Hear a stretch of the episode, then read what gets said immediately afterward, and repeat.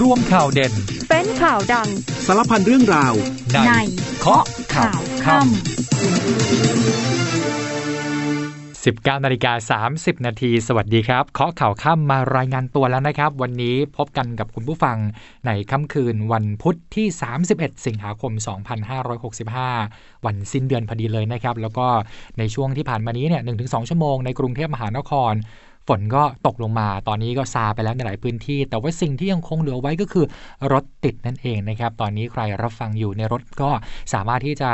บอกคนข้างๆนะครับ ไม่ใช่คนขับนะ บอกคนข้างๆ ให้พิมพ์มาหน่อยก็ได้นะครับใน Facebook Fanpage ของเรานะครับว่าออตอนนี้เนี่ยจุดไหนการจราจรเป็นอย่างไร แล้วเดี๋ยวบอกเล่ากันเข้ามาในเคาะข่าวค่ำ Facebook Fanpage ละกันนะครับขณะเดียวกันฝนที่ตกลงมาแบบนี้ทำให้เรานึกถึงเรื่องของน้ำเหมือนกันนะว่าน้ำท่าในปีนี้เนี่ยจะเป็นอย่างไร ปรากฏว่ามีคำเตือนนะครับเรื่องเฝ้าระวังนะอาจจะมีน้ำหลากน้ำท่วมนะครับแนวโน้มเนี่ยอาจจะเผชิญกับน้ำท่วมใหญ่เหมือนปี 2554 ก็เป็นไปได้เดี๋ยวมาติดตามการวิเคราะห์เรื่องนี้กัน แล้วก็มีเรื่องเศร้าเกิดขึ้นกับครอบครัวหนึ่งนะครับเป็นเรื่องของน้องเจ็ดขวบที่เสียชีวิต เพราะว่าน้องถูกลืมไว้ในรถโรงเรียนอีกแล้วครับเป็นเหตุการณ์ที่เกิดขึ้น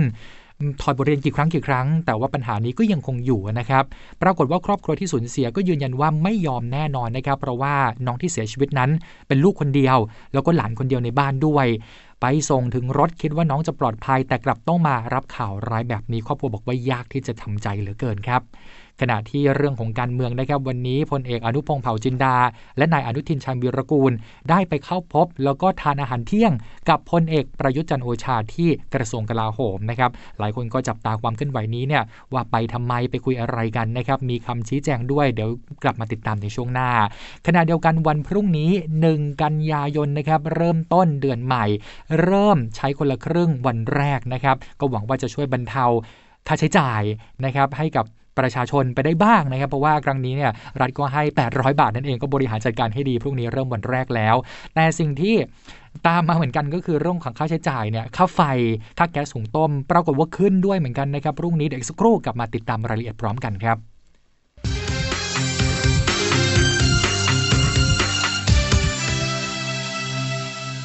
19นาฬิกา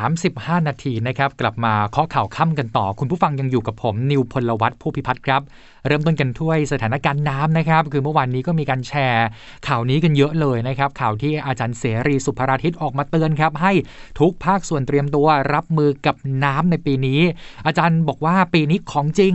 แล้วก็ไม่ต่างจากปี 2554 มหาอุทกภัยด้วยนะครับ ขณะที่วันนี้จิสดาก็เผยข้อมูลเป็นภาพแผนที่แสดงสถานการณ์น้ำท่วมที่เกิดขึ้นจริงนะครับ เอาปีนี้เนี่ยไปเปรียบเทียบกับปี 54 เลย ก็จะเห็นได้ว่าช่วงสิงหาคม ปี 2554 นั้นมีน้ำท่วมขังอยู่ที่ 5 ล้าน5แสน9หมื่นไร่ แล้วก็มาเทียบให้เห็นกับในปีนี้นะครับสิงหาคม 2565 ก็พบว่ามีน้ำท่วมขังแล้ว 1 ล้าน8แสน5หมื่นไร่ ก็คือจริง ๆ ปีนี้ก็ยังน้อยกว่าปี 54ราว 3 เท่าตัวด้วยกันนะครับ แต่ว่าเดือนหน้ากันยาตุลาจะเป็นอย่างไรก็ต้องลุ้นกันต่อไปแล้วครับ คุณผู้ฟังครับ มาดูการวิเคราะห์แล้วก็ข้อมูลของอาจารย์เสรีกันก่อนนะครับที่หลายฝ่ายสนใจกันมาก รองศาสตราจารย์ดรเสรีสุภราทิตผู้อำนวยการศูนย์การเปลี่ยนแปลงสภาพภูมิอากาศ และภัยพิบัติ มหาวิทยาลัยรังสิตและคณะกรรมการป้องกันและบรรเทาสาธารณภัยแห่งชาติ ท่านบอกว่า ในช่วง 3 เดือนนี้ก็คือกันยายน ตุลาคม และพฤศจิกายน ประเทศไทยของเราจะมีปริมาณฝนตกหนักมากขึ้น และระยะเวลามันก็จะยาวนานขึ้นนะครับ รวมทั้งอาจจะมีโอกาสเจอฝนในรอบ 100 ปี ซึ่งหลายท่านถ้าเกิดทันนะครับน่าจะจำกันได้ในสมัยพลตรีจำลองสีเมือง ตอนที่ท่านเป็นผู้ว่ากทมแต่ตอนนั้นเนี่ยบ้านเราก็เคยเจอกับฝนรอบ 100 ปีนะก็มาปีนี้ก็มีโอกาสเหมือนกัน อาจจะเจอฝนตกหนักแบบนั้นนั่นเองนะครับ เพราะหากดูจากสถานการณ์ฝนปีนี้ที่เกิดขึ้นในหลายประเทศ อย่างเช่นในกรุงโซลเกาหลีใต้ ก็เจอฝนในรอบ 80 ปีก็คือหนักมากจริงๆนะครับ โดยเฉพาะอย่างยิ่งในย่านการค้า ย่านเศรษฐกิจอย่างกังนำนะครับ ดังนั้นโอกาสที่จะเจอกับน้ำท่วมใหญ่สำหรับไทยนะ ในปี 2554 นั้นก็มีโอกาสเป็นไปได้สูงเลย อาจารย์บอกแบบนี้ เพราะอะไรล่ะ เพราะว่าปริมาณน้ำฝนมันเท่ากัน นอกจากนี้กรมอุตุนิยมวิทยาก็ยังคาดการณ์ด้วยว่าปีนี้อาจจะเจอพายุเนี่ยเข้าไทย 2-3 ลูกด้วยนะครับอย่างไรก็ตามอาจารย์บอกว่าลักษณะการท่วมของน้ำในปีนี้ มันก็จะต่างจากปี 2554 ที่ผ่านมา ในรูปของน้ำหลาก แล้วก็การระบายน้ำออกจากเขื่อนใหญ่ แต่ว่าปีนี้เนี่ยน้ำท่วมจะเป็นลักษณะของน้ำฝนที่ตกหนักและตกนานจากแนวพายุที่อาจจะเลื่อนเข้ามาสู่ภาคกลางทำให้น้ำเต็มทุ่ง จนมันล้นเข้าท่วมพื้นที่เศรษฐกิจนั่นเองครับ นอกจากนี้ก็ยังมีปัจจัยการระบายน้ำจากเขื่อนป่าสักลงมาที่ฝั่งตะวันออกนะครับมาทางคลองรังสิตส่วนทางฝั่งตะวันตกก็ให้สังเกตว่าหากน้ำล้นคลองพระยาบรรลือเมื่อไหร่เนี่ยให้คนกรุงเตรียมป้องกันตัวเองก่อนเลย ซึ่งพื้นที่กรุงเทพมหานครและปริมณฑลมีพื้นที่หน่วงน้ำน้อย ดังนั้นภาครัฐอาจต้องทำความเข้าใจล่วงหน้ากับประชาชนนะครับว่า อาจจะต้องมีพื้นที่ที่ถูกน้ำท่วมสูงประมาณ 1 เมตร แต่เท่าที่ดูตอนนี้อาจารย์บอกว่ารัฐเองก็ยังไม่ได้มีข้อมูลที่จะชี้แจงต่อประชาชนอย่างชัดเจนนะครับว่าจะรับมืออย่างไร โดยเดือนที่ฝนจะตกหนักมากในปีนี้ก็คือกันยายนโอ้วันพรุ่งนี้แล้วนะคุณผู้ฟัง เดือนกันยายน ตุลาคม พฤศจิกายน อาจารย์บอกว่าฝนจะตกหนักมากจริง ๆ และยาวนานด้วย อีกทั้งพายุที่จะเข้า ไม่ทราบว่าจะเข้าช่วงไหน อาจจะรู้ล่วงหน้าได้ประมาณ 10 วันเท่านั้น ดังนั้นสิ่งสำคัญเลยที่แนะนำก็คือ รัฐบาลต้องจำลองเหตุการณ์ไว้ล่วงหน้าหลาย ๆ แบบ ว่าหากเป็นแบบนี้จะรับมืออย่างไร จึงจะดีที่สุดในสถานการณ์นั้น ๆ แล้วก็นำข้อมูลออกมาบอกให้ประชาชนเข้าใจ และไม่ได้เกิดกรณีประท้วงตามมานะครับไปปิดประตูระบายน้ำซึ่งถ้าเป็นแบบนั้นเนี่ยก็จะทำให้เกิดความเสียหายอย่างหนักนะครับ นั่นก็เป็นการวิเคราะห์ของอาจารย์เสรีสุภราทิตนะครับ ส่วนวันนี้ครับอีกหนึ่งหน่วยงานที่ติดตามเรื่องของสภาพอากาศก็คือจิสดาหรือว่าสำนักงานพัฒนาเทคโนโลยีอวกาศ และภูมิสารสนเทศองค์การมหาชนจิสดาได้นำข้อมูลเป็นภาพจากแผนที่ แสดงสถานการณ์น้ำท่วมในช่วงเดือนสิงหาคม 2554 มาเปรียบเทียบกันเลยนะครับกับห่วงเวลาเดียวกันของปีนี้ ก็พบว่า ในปี 54 นั้นที่เผชิญกับมหาอุทกภัยครั้งใหญ่เนี่ยไทยประสบปัญหาน้ำท่วมขังอยู่ที่5ล้าน5 9 0 0 0 0ไร่ แต่ว่าปีนี้สิงหาคม 65 เนี่ยพบว่าประเทศไทยประสบปัญหาน้ำท่วมขังแล้ว1ล้าน8 5 0 0 0 0 ไร่ ก็คือตัวเลขมันยังต่างกันอยู่นะครับราว 3 เท่าตัวก็คือปีนี้เนี่ยยังน้อยท่วมน้อยกว่าปี 54 นั่นเองถ้าดูเทียบกันในเดือนสิงหาคม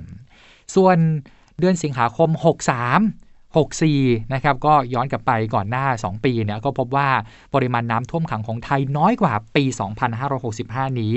เป็นเพราะอะไร เพราะว่าใน 2 ปีก่อนหน้าเนี่ยเราเจอกับภัยแล้งครับ นอกจากนั้นในปีนี้ที่หนามากเป็นเพราะปีนี้ฝนมาเร็ว ซึ่งเป็นส่วนหนึ่งของปรากฏการณ์ลานินญาที่เกิดขึ้นด้วยนั่นเองครับ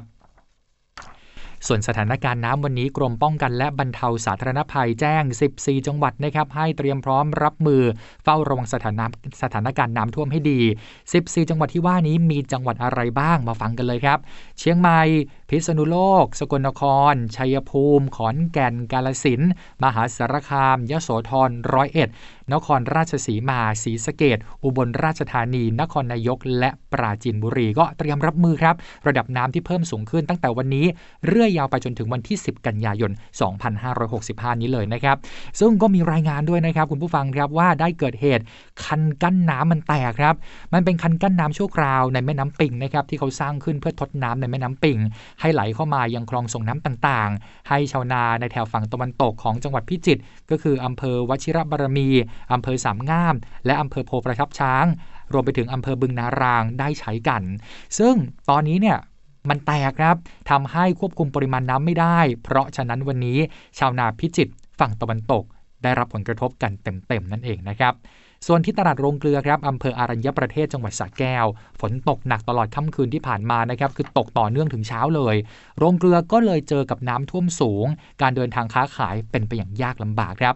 ขณะที่สภาพพื้นที่ท้ายเขื่อนเจ้าพระยามีรายงานด้วยว่า ปรับการระบายน้ำไปจนถึงเกณฑ์ 1,800 ลูกบาศก์เมตรต่อวินาทีแล้วตั้งแต่ช่วงเวลา 13 นาฬิกาของวันนี้ ไปจนถึงเวลา 11 นาฬิกาของวันพรุ่งนี้ โดยจะส่งผลให้ระดับน้ำด้านท้ายเขื่อนเจ้าพระยา บริเวณพื้นที่ลุ่มต่ำนอกคันกั้นน้ำทั้งจังหวัดอ่างทอง และอยุธยาเพิ่มขึ้นอีกประมาณ 20 เซนติเมตร ชาวบ้านบอกนะครับว่าปีนี้น้ำมาเร็วครับ เนื่องจากปีที่แล้วเนี่ยน้ำเริ่มมาช่วงปลายเดือนกันยายน แต่ปีนี้สิงหาคมเนี่ยน้ำมาเยอะแล้วนะครับ เดี๋ยวเราพักเรื่องน้ำกันก่อน สักครู่เดียวนะครับ เดี๋ยวช่วงหน้ากลับมาเรื่องของค่าใช้จ่ายนะไม่ว่าจะเป็นมาตรการบรรเทาค่าใช้จ่าย แล้วก็เรื่องของค่าใช้จ่ายที่มันจะเตรียมเพิ่มสูงขึ้นในวันพรุ่งนี้แล้ว นั่นก็คือเรื่องของการเริ่มใช้สิทธิ์คนละครึ่งเฟส5แล้วก็ค่าไฟค่าแก๊สที่จะปรับตัวเพิ่มสูงขึ้นนั่นเองนะครับ ช่วงหน้ากลับมาติดตามรายละเอียดพร้อมกันครับ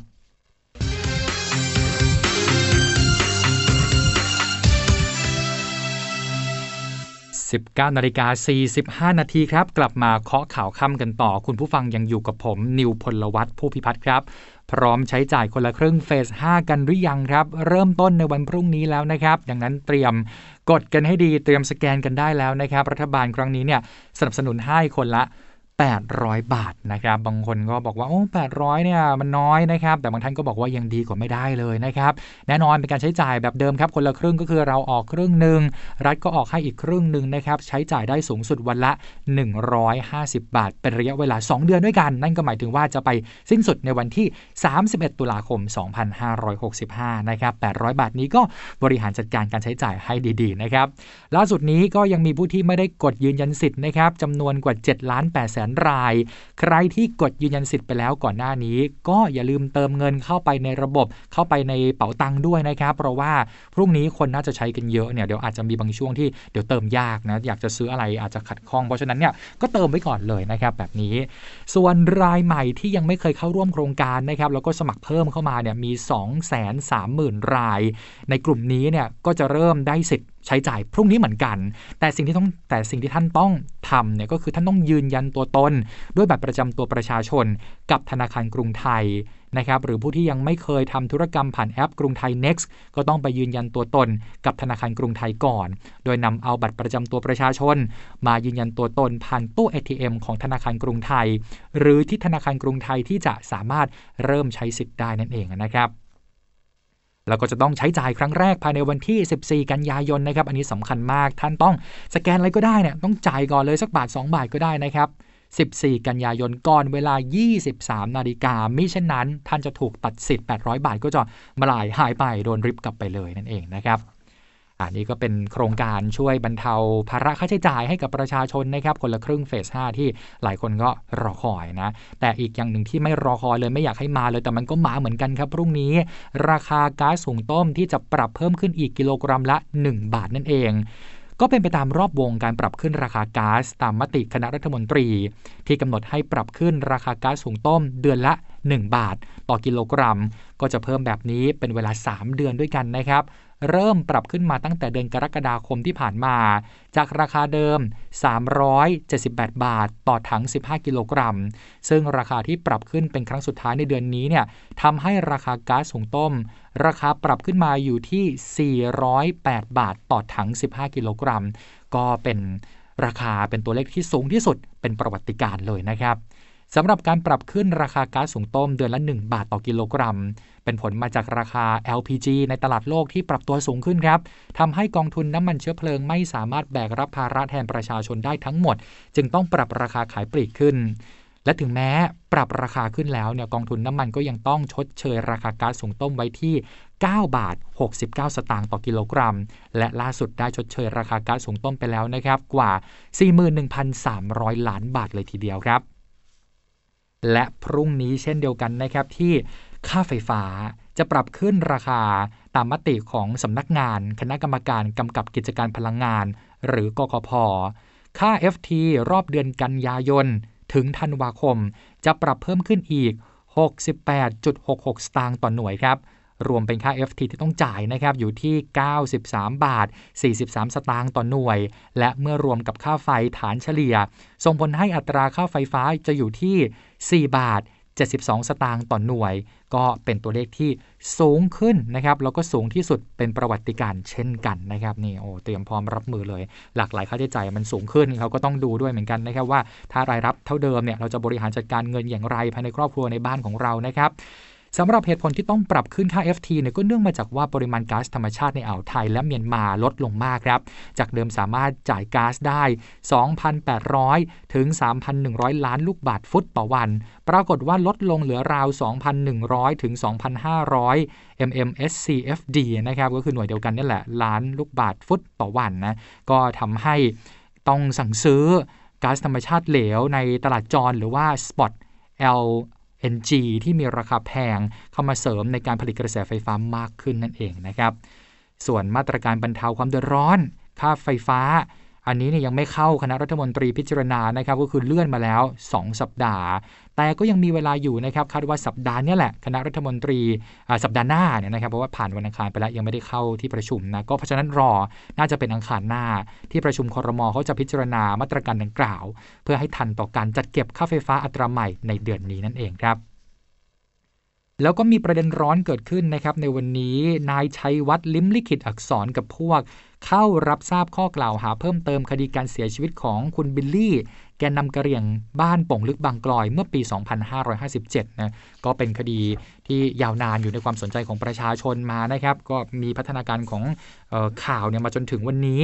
ที่เป็นการเข้ารับทราบข้อกล่าวหาเพิ่มเติม ในข้อหาร่วมกัน โดยมีอาวุธข่มขืนใจผู้อื่นให้กระทำการใด ไม่กระทำการใด หรือจำยอมต่อสิ่งใด โดยทำให้กลัวว่าจะเกิดอันตรายต่อชีวิต ร่างกายเสรีภาพ ชื่อเสียง หรือทรัพย์สินของผู้ถูกข่มขืนใจนั่นเองนะครับ หลังจากรับทราบข้อกล่าวหาครับนายชัยวัฒน์ก็ยืนยันว่าไม่ได้มีส่วนเกี่ยวข้องนะครับ กับการเสียชีวิตของบิลลี่นะครับแล้วก็ยืนยันว่าจะเข้าสู่กระบวนการยุติธรรม เพราะหากเรื่องนี้ถึงกระบวนการในชั้นศาลแล้ว ก็สามารถระบุได้ว่าใครเป็นผู้ก่อเหตุ ส่วนหลักฐานต่างๆ ที่ DSI ได้นำเสนอต่อศาลบอกเลยว่าไม่ทราบว่ามีอะไรบ้าง แต่ที่ผ่านมาก็ยืนยันว่าตนเองได้ปฏิบัติหน้าที่พิทักษ์ผืนป่ามาโดยตลอดครับด้านอธิบดี DSI กล่าวว่าการเรียกนายชัยวัฒน์กับพวกมารับทราบข้อกล่าวหานั้น เป็นข้อหาที่อายการให้แจ้งเพิ่มเติม กรณีร่วมกันข่มขืนใจผู้อื่น โดยใช้อาวุธทำให้เกิดอันตรายต่อสิทธิเสรีภาพและทรัพย์สิน ส่วนข้อหาร่วมกันฆ่าโดยไตรตรองไว้ก่อนนั้น ได้แจ้งข้อหาไปแล้ว ซึ่งจนถึงขณะนี้รวมแจ้งข้อกล่าวหา 9 ข้อหาแล้วนะครับ ยืนยันว่าให้ความเป็นธรรมกับทุกฝ่ายครับ และหากไม่มีอะไรผิดพลาดนะครับ ก็จะนำตัวผู้ต้องหาทั้ง 4 คน ส่งให้อายการในวันที่ 5 กันยายน เพื่อส่งฟ้องต่อศาลต่อไป วันนี้ถือได้ว่าเป็นการดำเนินการขั้นตอนสุดท้ายของ DSI ตามที่อายการสั่งมา ซึ่งก็ไม่หนักใจ เพราะว่ายึดตามพยานหลักฐาน และให้เกียรติทุกฝ่าย ส่วนกรณีที่นายชัยวัฒน์กับพวกกลับมารับราชการอีกครั้งนั้น เรื่องนี้ก็จะไม่มีผลต่อการปฏิบัติงานของพนักงานสอบสวนคดีพิเศษให้กดดันเพราะในชั้นศาลนะครับขออภัยเพราะว่าในชั้นสอบสวนเนี่ยดำเนินการเรียบร้อยแล้ว แล้วก็จะส่งให้ชั้นอายการพิจารณาต่อไปครับ ทั้งนี้นายชัยวัฒน์ให้การปฏิเสธทุกข้อกล่าวหานะครับ ซึ่งพนักงานสอบสวนได้ปล่อยตัวกลับไป โดยที่ไม่ต้องระวังหลักทรัพย์ประกัน DSI ได้นัดส่งตัวไปที่อายการคดีพิเศษ ที่สำนักงานอายการสูงสุด ถนนรัชดาพิเศษในวันที่ 5 กันยายนนี้มาดูเรื่องของการหลอกลงทุนกันหน่อยนะครับ ยังมีมาให้ได้ติดตามกันอย่างต่อเนื่องนะครับก็ฟังข่าวแล้วก็จะได้ไม่ตกไปเป็นเหยื่อนั่นเองนะครับ วันนี้ตำรวจเชียงใหม่ ร่วมกับปปงบุกเข้าไปยึดทรัพย์ เป้กิติกรอินตะ คนนี้เนี่ยเป็น CEO ของบริษัทลงทุนคริปโตที่มีชื่อว่า P Miner Cryptocurrency ได้เข้าไปบุกยึดทรัพย์ของในเป้เนี่ยนะครับ หลังจากผู้เสียหายหลายรายเข้ามาร้องเรียนกับ DSI ว่าถูกหลอกครับ เอาเงินไปลงทุนเทรดคริปโต แต่ไม่ได้เงินปันผลตามที่สัญญากันไว้ก่อนหน้า แล้วความเสียหายไม่น้อยนะครับ คุณผู้ฟังครับ ตัวเลขความเสียหายนั้นอยู่สูงถึงกว่า 1,700 ล้านบาท ซึ่งเจ้าตัวนั้นหากเข้าไปติดตามดูใน IG หรือว่า Instagram นะครับ ก็พบว่ามีการโพสต์ภาพนะ โชว์บ้าน โชว์ซุปเปอร์คาร์หลายคันนะครับแสดงถึงความมั่งคั่งนะครับก็แบบนี้แหละก็พยายามที่จะสร้างความน่าเชื่อถือนะครับทำให้หลายคนเนี่ยอยากมีอยากได้บ้างนะครับซึ่งการลงทุนอะไรที่ดูแล้วเนี่ยมันดีเกินจริง ให้คิดไว้ก่อนเลยนะครับว่าเนี่ยแหละน่าจะถูกหลอกได้แน่นอนนะครับจะได้ระวังเนื้อระวังตัวกันเพราะว่าตอนนี้มันมากันหลากหลายจริงๆนะครับไม่ว่าจะเป็นในฝั่งของแชร์ แล้วก็คริปโตเคอเรนซีนะครับหรือว่าคดีดังที่เกี่ยวกับการหลอกฉ้อโกง forex 3D อย่างเงี้ยก็มีเยอะเหมือนกันก็คิดทบทวนหา ข้อมูลกันก่อนที่จะตัดสินใจลงทุนอะไรนะครับ คราวนี้มาดูในส่วนของผู้ต้องหาที่โดนแจ้งความในคดีล่วงละเมิดทางเพศ นักแสดงสาว ก็ล่าสุดนี้ยังไม่ได้ประกันตัวนะครับ โดยมีรายงานว่าได้พยายามขอประกันตัวถึง 2 ครั้ง แต่ศาลไม่อนุญาตนะครับ ก็ถูกส่งตัวเข้าเรือนจำแล้ว ขณะที่ผู้เสียหายเองก็แจ้งความเพิ่มรวมแล้ว 13 ข้อหาด้วยกัน ขยบมาดูการเมืองกันสักนิดหนึ่งครับวันนี้ที่กระทรวงกลาโหมนะครับ ผู้สื่อข่าวก็จับตากันอย่างใกล้ชิดนะครับ คือเป็นการเปิดเผยมาจากทีมโฆษกรัฐบาลแหละ เนื่องจากว่าวันนี้เนี่ยมี 2 รัฐมนตรีที่เดินทางไปพบกับพลเอกประยุทธ์จันโอชา รัฐมนตรีว่าการกระทรวงกลาโหมนะครับที่ศาลเนี่ยถูกสั่งให้หยุด ปฏิบัติหน้าที่ในฐานะนายกรัฐมนตรีนะแต่ว่ามีรัฐมนตรีสองท่านนี้ก็คือนายอนุทินชาญวิรกูล รองนายกรัฐมนตรี และรัฐมนตรีว่าการกระทรวงสาธารณสุข และพลเอกอนุพงศ์เผ่าจินดา รัฐมนตรีว่าการกระทรวงมหาดไทยเนี่ยไปพบกับพลเอกประยุทธ์นะครับคนที่เอาภาพออกมาเผยแพร่ก็ไม่ใช่ใครอื่นไกลนะครับ ก็คือทีมโฆษกรัฐบาลนั่นเองครับ ระบุว่าการเข้าพบเนี่ยไม่ได้คุยกันเรื่องสถานการณ์ต่างๆ ในปัจจุบัน และเรื่องที่รัฐบาลกำลังเร่งดำเนินการ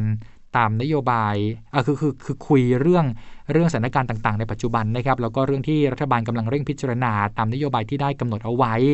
หลังจากที่หารือนายอนุทินชาญวีรกูลก็ได้เปิดเผยว่า เป็นการไปพบต่อเนื่อง เพราะว่าพาคุณหมอนะเป็นแพทย์จากสถาบันโรคผิวหนัง มาติดตามอาการของ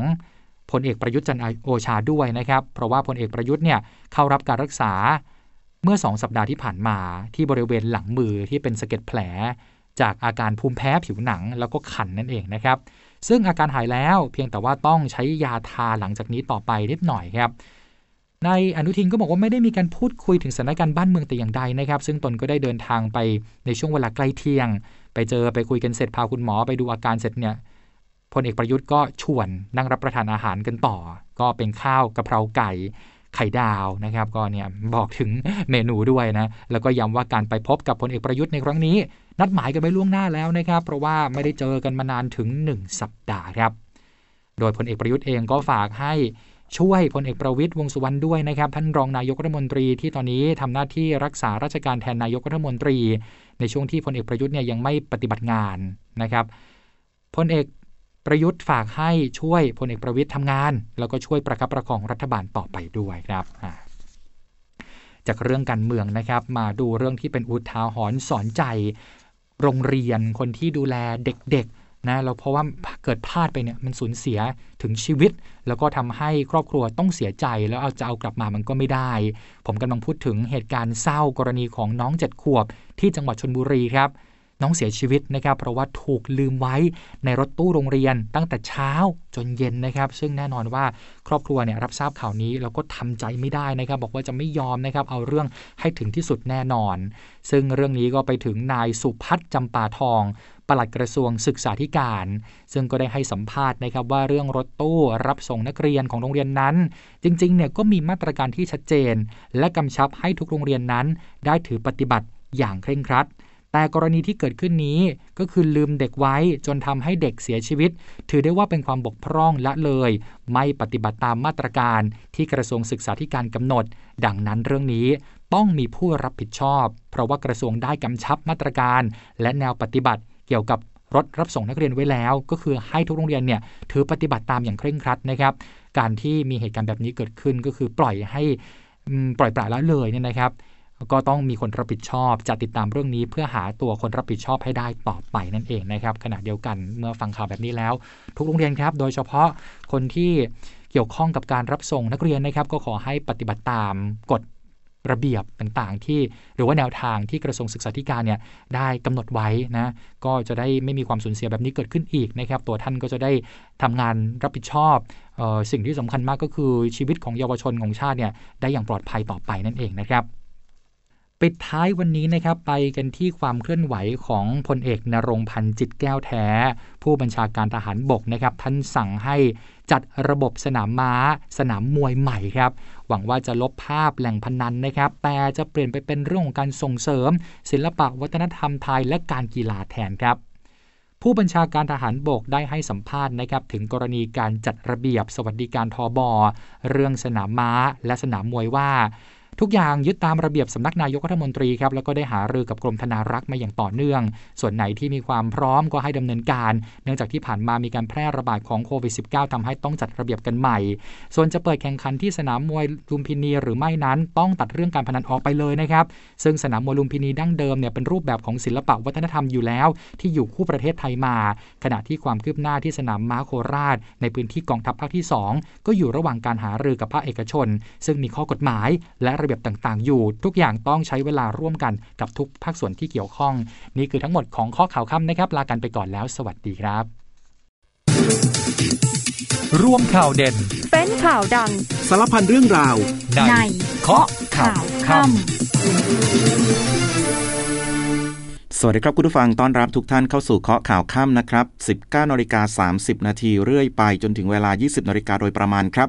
รับฟังผ่านทางสถานีวิทยุในเครือกองทัพบกพร้อมกันทั่วประเทศนะฮะแล้วก็อีกหนึ่งช่องทางแฟนเพจ Facebook เคาะข่าวค่ำนะครับพิมพ์เป็นภาษาไทยคำว่าเคาะข่าวค่ำค่ำนี้อยู่กับผมวรวิศรีเนตรนะคุณผู้ฟังก็เชื่อว่าตอนนี้หลายท่านเนี่ยน่าจะอยู่บนท้องถนนด้วยนะครับ เพราะว่าวันนี้วันศุกร์รถก็ติดด้วยฝนก็ตกนะครับในหลายพื้นที่แล้วก็มีข้อมูลว่า 4-7 กันยายนนี้ก็จะมีฝนตกแบบเนี้ยอย่างต่อเนื่องด้วยเพราะฉะนั้นต้องดูแลสุขภาพกันด้วยนะครับส่วนประเด็นของเราวันนี้ครับมีหลายเรื่องที่น่าจับตากันจริงๆ โดยเฉพาะเรื่องของการบ้านการเมืองนะครับคุณผู้ฟัง ทางด้านของคุณกรจติกาวนิชเนี่ยหัวหน้าพักกล้า ก็มีการเปิดแถลงข่าว จับมือทางการเมืองกับคุณสุวัตรริปตะพันลบนะฮะประธานพักชาติพัฒนา ก็มีการเซตพักใหม่ครับรับเลือกตั้งที่จะมาถึง แล้วก็ตั้งเป้าสอสอ60 ที่นั่งด้วยนะครับ ส่วนเรื่องราวของทางด้านภารกิจของพลเอกประยุทธ์จันทร์โอชาครับรัฐมนตรีว่าการกระทรวงกลาโหมวันนี้ ลงพื้นที่ไปดูเกี่ยวข้องกับเรื่องของน้ำนะครับที่จังหวัดพระนครศรีอยุธยา ก็เรียกว่า FC เนี่ยบอกว่าน้อยใจผิดหวัง ท่านนายกเนี่ยไม่ให้ไปทักทายเลยนะแต่ว่าท่านนายกก็บอกว่าจริง ๆ แล้วเนี่ยมันก็มีเรื่องเกี่ยวข้องกับเรื่องของรถที่ท่านนั่ง คือมันเป็นรถที่กันกระสุนนั่นเองนะครับท่านก็เลยโบกไม้โบกมือไม่ได้ แต่ว่าก็ต้องขอโทษมาด้วยนะครับส่วนเรื่องของน้ำท่วมครับคุณผู้ฟังเรียกว่าหนักๆเนี่ยวันันนี้เนี่ยก็คงจะต้องเป็นที่ภูเก็ตเลยนะครับ คือเมื่อช่วงเช้ามีฝนตกลงมาอย่างต่อเนื่องทำให้ทั้งสนามบินที่ภูเก็ตก็เรียกว่ามีน้ำท่วมสูงทีเดียวนะครับแล้วก็มีข้อมูลจากด้านของกรมป้องกันและบรรเทาสาธารณภัย ก็บอกว่ายังมีผลกระทบด้วยน้ำท่วมเนี่ยใน 7 จังหวัด แล้วก็วัตภัยอีก 6 จังหวัดนะครับ อีกหนึ่งเรื่องครับเรียกว่าฮอตยังไม่เลิกนะเรื่องของสลักดิจิทัลเนี่ยคืองวด 16 กันยายน คือครึ่งวันแรกฮะคุณผู้ฟังยอดขายทะลุ 5ล้าน3แสนใบนะครับ ผมเชื่อว่าหลายคนที่ฟังรายการอยู่น่าจะเข้าไปซื้อแล้วด้วยนะครับอีกหนึ่งข่าวดีคุณผู้ฟัง ก็เรียกว่าน้ำมันเนี่ยยังคงลงอย่างต่อเนื่องนะครับ หลังจากที่เมื่อวานนี้มีการประกาศลดราคาลงหวบเลย 2 บาทนะครับทำให้เมื่อเช้านี้โอ้โหที่ปั๊มน้ำมันหลาย ๆ พื้นที่หลายจุดนี้ก็มีคนเข้าไปเติมน้ำมันกันเยอะมากนะครับข่าวดีล่าสุดครับเมื่อช่วงเย็นที่ผ่านมาปตทบางจากเนี่ยปรับลดราคาน้ำมันเบนซินแล้วก็แก๊สโซฮอลลงอีก 80 สตางค์ต่อลิตรนะฮะ E85 นี่ก็ 50 สตางค์แล้วก็ดีเซล B7 ลดลง 1 บาทด้วย เพราะฉะนั้นตอนนี้ใครเอ่อกำลังจะเข้าบ้านรีบๆเข้าอย่าเพิ่งแวะที่อื่นนะพรุ่งนี้ค่อยออกมาเติมกันมีผล 5 นาฬิกาวันพรุ่งนี้นะครับแต่ว่าตอนนี้พักกันแป๊บหนึ่งครับ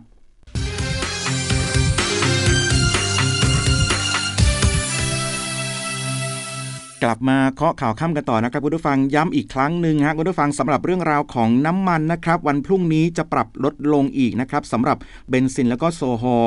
อ่าอีก 80 สตางค์ต่อลิตรครับ ส่วน E85 ลง 50 สตางค์นะฮะ แล้วก็ดีเซลพรีเมียม B7 ลดลงอีก 1 บาทต่อลิตรครับ ใครยังไม่เติมพรุ่งนี้ก็ค่อยเติมนะจ๊ะอ่ามาที่จากเรื่องของน้ำมันมาที่เรื่องของน้ำท่วมกันบ้างครับคุณผู้ฟังนะ ก็มาติดตามกันโดยเฉพาะข้อมูลที่เรียกว่าตอนนี้เนี่ยไฮไลท์น่าสนใจมาก ต้องไปที่จังหวัดภูเก็ตกันหน่อยละกันเพราะว่าเกิดฝนตกลงมาอย่างหนักอย่างต่อเนื่องด้วยนะครับโดยเฉพาะที่อำเภอถลางเนี่ยฝนตกหนักมากจริง ๆ จนทำให้ท่าอากาศยานภูเก็ตเนี่ยต้องออกมาประกาศแจ้งไปยังผู้โดยสารครับที่จะเดินทางไปใช้บริการสนามบินภูเก็ต คือให้เผื่อเวลาในการเดินทางให้มากขึ้น 3-4 ชั่วโมงทีเดียวนะครับ แต่ว่ายืนยันว่าสนามบินเนี่ยยังเปิดให้บริการได้ด้วย ก็คือเหตุการณ์เนี้ยที่ภูเก็ตนะครับคือฝนตกอย่างต่อเนื่อง ตั้งแต่ประมาณสักตีสี่นะของวันนี้จนถึง7โมงเช้าก็ทำให้หลายพื้นที่รอบๆ สนามบินเนี่ยน้ำท่วมนะครับรวมไปถึงตัวของสนามบินเองด้วย ก็เลยทำให้ทางผู้อำนวยการสนามบินเนี่ยต้องออกมาชี้แจงว่าที่มีน้ำท่วมขังบริเวณเนี่ยก็เป็นจุดที่อจอดเครื่องบินส่วนบุคคล ระดับน้ำสูงกว่า 20 เซนติเมตรนะครับแต่ว่าหลังจากฝนหยุดตกประมาณ1ถึง1ชั่วโมงครึ่งเนี่ยน้ำภายในสนามบินก็ลดลงจนแห้งสนิทนะครับส่วนการให้บริการเครื่องบินก็สามารถทำการบินขึ้นลงได้ตามปกติแล้วนะครับ แต่ว่าก็ต้องขอแจ้งไปยังผู้โดยสาร คือให้เผื่อเวลาในการเดินทางมาสนามบิน 3-4 ชั่วโมงนะครับ แต่ว่าในส่วนของพื้นที่รอบๆเนี่ยก็ยังมีน้ำท่วมขังอยู่นะครับสำหรับบริเวณรอบๆของสนามบิน เพราะฉะนั้นก็ต้องเผื่อเวลาในการเดินทางมาล่วงหน้าด้วย แล้วก็อีกจุดหนึ่งฮะคุณผู้ฟังที่คอนโดมิเนียมแห่งหนึ่งใกล้กับสนามบินสุวรรณภูมิเออสนามบินภูเก็ตนะครับคุณผู้ฟังมีรถยนต์ 40 คัน รถจักรยานยนต์ 20 คัน คือจมน้ำเสียหายนะครับเนื่องจากว่ามีฝนตกลงมาแล้วก็เลยทำให้น้ำเนี่ยมันไหลท่วมมาเร็วมาก จนให้เจ้าของรถเนี่ยไม่สามารถที่จะนำรถเนี่ยออกไปจอดทันนั่นเองนะครับก็เกิดความเสียหายขึ้น เรียกว่าพอสมควรทีเดียวนะครับโอ้โหรถยนต์ 40 คัน รถจักรยานยนต์อ่อรถจักรยานยนต์ 20 คันนะครับจากเรื่องของน้ำท่วมมาที่ภารกิจของพลเอกประยุทธ์จันทร์โอชากันหน่อยครับรัฐมนตรีว่าการกระทรวงกลาโหมวันนี้เนี่ยท่านมีภารกิจลงพื้นที่อยุธยานะครับติดตามสถานการณ์น้ำเจ้าพระยาแล้วก็ตรวจเยี่ยม แล้วก็ให้กำลังใจการปฏิบัติงานของเจ้าหน้าที่ครับ พร้อมกับสั่งการให้มีการประสานการทำงานร่วมกับฝ่ายปกครอง แล้วก็ติดตามสถานการณ์น้ำนะครับ เฝ้าระวังแจ้งภัย เตรียมกำลังพลแล้วก็เครื่องมือช่าง จนกว่าวิกฤต อุทกภัยจะคลี่คลายครับ ซึ่งระหว่างลงพื้นที่เนี่ยก็มีพี่น้องประชาชนส่วนหนึ่งครับไปรอพบนะฮะเพื่อให้กำลังใจพลเอกประยุทธ์ด้วย แต่ว่ารถของคณะของพลเอกประยุทธ์เนี่ยก็ขับผ่านไปนะครับโดยไม่มีการทักทายชาวบ้านก็เลย ไม่มีโอกาสแม้ แต่จะได้เห็นหน้าของพลเอกประยุทธ์นะครับซึ่งเรื่องนี้เนี่ยท่านพลเอกประยุทธ์เนี่ยก็ได้ฝากทีมงาน คือขอโทษประชาชนที่มารอต้อนรับนะครับแต่ว่าไม่มีโอกาสได้ที่จะไปทักทายหรือว่าไปเจอเจอกันนะครับ สาเหตุก็เพราะว่ารถคันที่ท่านนายกนั่นมาเนี่ยที่หน่วยงานเขาจัดเตรียมให้เนี่ยเป็นรถยนต์กันกระสุนครับก็ทำให้ไม่สามารถเนี่ยจะเลื่อนกระจกนะครับเพื่อโบกมือทักทายพี่น้องประชาชนได้นั่นเองนะครับก็ทำให้เอ่อแค่เห็นหน้าประชาชนนะครับท่านก็บอกว่าท่านเห็นหน้าประชาชนท่านก็ดีใจแล้วนะครับทีนี้ก็มีอีกหนึ่งคนที่มาชี้แจงเกี่ยวข้องกับเรื่องนี้ คือคุณเสกสกลอัฏฐาวงฮะอดีตผู้ช่วยรัฐมนตรีประจำสำนักนายกรัฐมนตรีนะครับ ก็ชี้แจงเรื่องนี้บอกว่ามีการนำคลิปของคุณป้ากัลยาณี สุคนทาพิรมครับเป็นชาวจังหวัดพระนครศรีอยุธยา แล้วก็คณะเนี่ยมารอต้อนรับพลเอกประยุทธ์โดยในคลิปยืนยันว่าไม่ได้โกรธพลเอกประยุทธ์นะครับ แล้วก็พร้อมที่จะเป็นกำลังใจ แต่ว่าน้อยใจที่ตำรวจในพื้นที่เนี่ยไม่ยอมให้เข้าไปพบเท่านั้นเอง และก็ยังระบุระบุบอกว่าพลเอกประยุทธ์เนี่ยได้โบกมือให้ก็ดีใจแล้วนะครับ ก็ขอเป็นกำลังใจ รักท่านเหมือนเดิมนะครับ นี่ก็เป็นข้อความนะฮะเป็นคำชี้แจงของทางด้านของคุณเสกสกลอัฏฐาวงศ์นะครับ มาที่อีกหนึ่งเรื่องที่เป็นเรื่องราวฮือฮาในวงการการเมืองพอสมควรสำหรับวันนี้นะครับมีการแถลงข่าวร่วมกันของหัวหน้าพักกล้าครับแล้วก็ประธานพักชาติพัฒนา ก็หมายความว่าจะมีการรวมพักหรือว่าร่วมพักกันหรือเปล่านะคุณผู้ฟัง เป็นคำถามแรก ๆ ของหลาย ๆ คน และก็รวมไปถึงสื่อมวลชนด้วยที่มีการพยายามจะถามว่าจะมีการรวมพักกันไหมนะฮะแล้วก็ในส่วนของพักกล้าเนี่ยจะมีการปรับเปลี่ยนหรือว่าอะไรยังไงนะครับ ไปที่คุณกรณ์จติกาวนิชนะฮะหัวหน้าพักกล้าก็มีการแถลง ร่วมกับทางคุณสุวัสดิ์ลิปตะพันลบนะครับประธานพักชาติพัฒนา ที่บ้านเลขที่ตอง3นะฮะก็คือ 333 ที่ถนนราชวิถีครับก็ยืนยันว่าวันนี้เนี่ยมาเปิดตัวเพื่อทำงานทางการเมืองร่วมกัน เพราะสถานการณ์บ้านเมืองตอนนี้พักการเมืองต้องมีความชัดเจนในเป้าหมายนะครับและคุณกรณ์ก็ยืนยันว่าแม้จะมีจุดยืนที่ชัดเจน คือการช่วยให้ประชาชนอยู่ดีกินดี การช่วยแก้ปัญหาเศรษฐกิจปัจจุบัน การแก้ไขปัญหาปากท้องของประชาชนให้ได้แต่การเมืองต้องมีความยืดหยุ่น เป้าหมายของการเป็นนักการเมืองของตนไม่เคยเปลี่ยน ซึ่งจะมีการได้คุยกันแล้วก็ตัดสินใจในการจับมือกับทางพรรคชาติพัฒนา เป็นการตัดสินใจที่ง่าย เพราะคำถามเดียวที่ถามกับตัวเองคือ การจะทำให้ทั้งสองพักมีโอกาสช่วยประชาชนมากขึ้น มีการนำเสนอความคิดที่นำไปสู่การปฏิบัติได้จริงร่วมกัน ดังนั้นสาระสำคัญที่มาจับมือกันเพราะประเด็นด้านเศรษฐกิจเพื่อตอบโจทย์ประชาชน ซึ่งคิดว่าดีกว่าต่างคนต่างทำนะครับ แล้วก็ยืนยันว่ามาพบประธานพักชาติพัฒนาวันนี้เนี่ยมาในฐานะของนายกรครับเพื่อหารือกับคุณสุวัสดลิปตพันลบนะฮะที่ตกลงใจกันว่าจะทำงานร่วมกัน ส่วนอนาคตของพักกล้าเป็นเรื่องของขั้นตอนทางกฎหมาย จะเป็นตัวกำกับว่าจะทำอย่างไรนะครับ ก็ยืนยันว่าตอนนี้พักกล้ายังอยู่ไม่ได้มีการควบรวมพักครับ ส่วนจะยุบพักกล้าหรือไม่คุณกรตอบว่า หลักการสำคัญคือประโยชน์ของบ้านเมืองนะคุณผู้ฟัง ส่วนอีกหนึ่งท่านครับโดยเฉพาะที่เป็นกระแส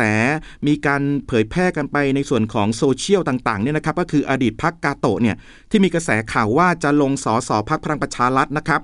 เจ้าตัวก็ออกมาชี้แจงแล้วว่า เป็นข่าวปลอมยืนยันว่าไม่คิดลงเล่นการเมืองหรือเป็นสอสอก็ยืนยันว่าขายของดีกว่านะครับนี่ก็สรุปมาว่าพักกาโตอดีตพักกาโตเนี่ยคือไม่เล่นการเมืองนะครับคุณผู้ฟัง มาที่ศาลกันหน่อยบ้างครับฮะสำหรับศาลดีกาแผนก คดีอาญาของผู้ดำรงตำแหน่งทางการเมืองนะครับวันนี้มีคำพิพากษาคดีที่ปปช เป็นโจทยื่นฟ้อง นายจารุพงษ์เรืองสุวรรณอดีตรัฐมนตรีว่าการกระทรวงมหาดไทยนะครับแล้วก็อดีตหัวหน้าพักเพื่อไทย กรณีไปขึ้นเวทีนปชเมื่อปี 57 ครับ คุณผู้ฟังจำกันได้ไหมฮะ คือตอนนั้นเนี่ยแกนนำนปชเขาเปิดเวทีที่โคราช ภายใต้ชื่อนปชลั่นกลองรบนะครับซึ่งแกนนำนปชก็ได้ผัดเปลี่ยนขึ้นเวทีปราศัยครับก็มีเนื้อหาในลักษณะให้มีการแบ่งแยกประเทศ แล้วก็ให้ปิดปิดล้อมองค์กรอิสระนะครับซึ่งคุณจารุพงศ์เนี่ยก็ไปขึ้นเวทีพร้อมกับปราศัยในเชิงสนับสนุนนปช ถือว่าเข้าข่ายความผิดตามประมวลกฎหมายอาญามาตรา157 ข้อหายุยงปลุกปั่น อันก่อให้เกิดความไม่สงบเรียบร้อยในบ้านเมืองนะครับ ซึ่งจากกรณีนี้เนี่ยทางศาลฎีกาแผนกคดีอาญาของผู้ดำรงตำแหน่งทางการเมือง ก็พิพากษานะครับบอกว่าเจ้าตัวเนี่ยไม่ได้เดินทางมาศาลและศาลได้ออกหมายจับแล้ว แต่ไม่สามารถจับได้จึงพิจารณาคดีโดยไม่ต้องทำต่อหน้า และถือว่าจำเลยให้การปฏิเสธ ซึ่งศาลพิจารณาแล้วเห็นว่าข้อเท็จจริงในภาวะการขณะนั้น รับฟังไม่ได้ว่าจำเลยกระทำความผิดตามข้อหานี้นะครับ ส่วนมาตรา 116 แห่งกฎหมายประกอบรัฐธรรมนูญว่าด้วยการป้องกันและปราบปรามการทุจริต ไม่ได้ให้อำนาจปปชไว้นะครับ สรุปว่าคดีนี้เนี่ยก็ศาลเนี่ยยกฟ้องไปเรียบร้อยแล้วนะครับ เอาล่ะเดี๋ยวช่วงนี้พักกันแป๊บหนึ่งครับไปติดตามในส่วนของภารกิจของทางกองทัพบกกันบ้างนะครับเดี๋ยวกลับมาช่วงหน้า มีอีกหลากหลายประเด็นครับที่จะมาข้อข่าวกันต่อนะครับ เริ่มกันที่ภารกิจป้องกันและช่วยเหลือประชาชนจากเหตุอุทกภัย ซึ่งกองพันทหารราบที่ 3 กรมทหารราบที่ 23 เร่งขนย้ายสิ่งของเครื่องอุปโภคบริโภค เข้าคลังสัมภาระผู้ประสบภัย สถานีกาชาติที่ 1 อำเภอเมืองจังหวัดสุรินทร์พร้อมช่วยเหลือประชาชน กองพลทหารม้าที่ 1 ร่วมกับผู้นำหมู่บ้าน ผู้นำชุมชน มอบถุงยังชีพให้ผู้ประสบภัย ในตำบลบ่อทองอำเภอทองแสนขัน จังหวัดอุตรดิตถ์รวมทั้งจัดกำลังพลช่วยชาวบ้าน ยกสิ่งของขึ้นที่สูง แล้วเร่งก่อกระสอบทรายเป็นผนังกั้นน้ำกองพลที่หนึ่งรักษาพระองค์จัดกำลังพลจิตอาสา ร่วมกับสำนักงานเขตพระนคร โรงเรียนวัดสังเวชและประชาชนในพื้นที่ เร่งเก็บเศษขยะ กำจัดวัชพืช ขุดลอกคูคลอง เปิดทางน้ำไหลให้คลองวัดสังเวชลดปัญหาน้ำท่วมขังในช่วงฝนตกหนัก กองพลทหารราบที่ 9 จัดกำลังพลจิตอาสาของหน่วยทำความสะอาดและปรับปรุงภูมิทัศน์ ในวัดเย็นสนิทธรรมารามตำบลลาดย่าอำเภอเมืองกาญจนบุรี และดูแลชุมชนรอบค่าย มณฑลทหารบกที่ 38 เปิดโครงการทหารพันดีน่าน ต้อนรับนักเรียนนักศึกษา เข้าเยี่ยมชมกิจกรรมต่างๆ ภายในพื้นที่โครงการ หวังให้นำความรู้ไปประยุกต์ใช้ในชุมชน และปิดท้ายภารกิจกองพลทหารราบที่ 15 ปิดฝึกหลักสูตรพลซุ่มยิงรุ่นที่ 1 ที่จัดขึ้นเพื่อเพิ่มทักษะให้กับกำลังพลณกองร้อยลาดตระเวนระยะไกล กองพลทหารราบที่ 15 ค่ายสมเด็จพระสุริโยไทย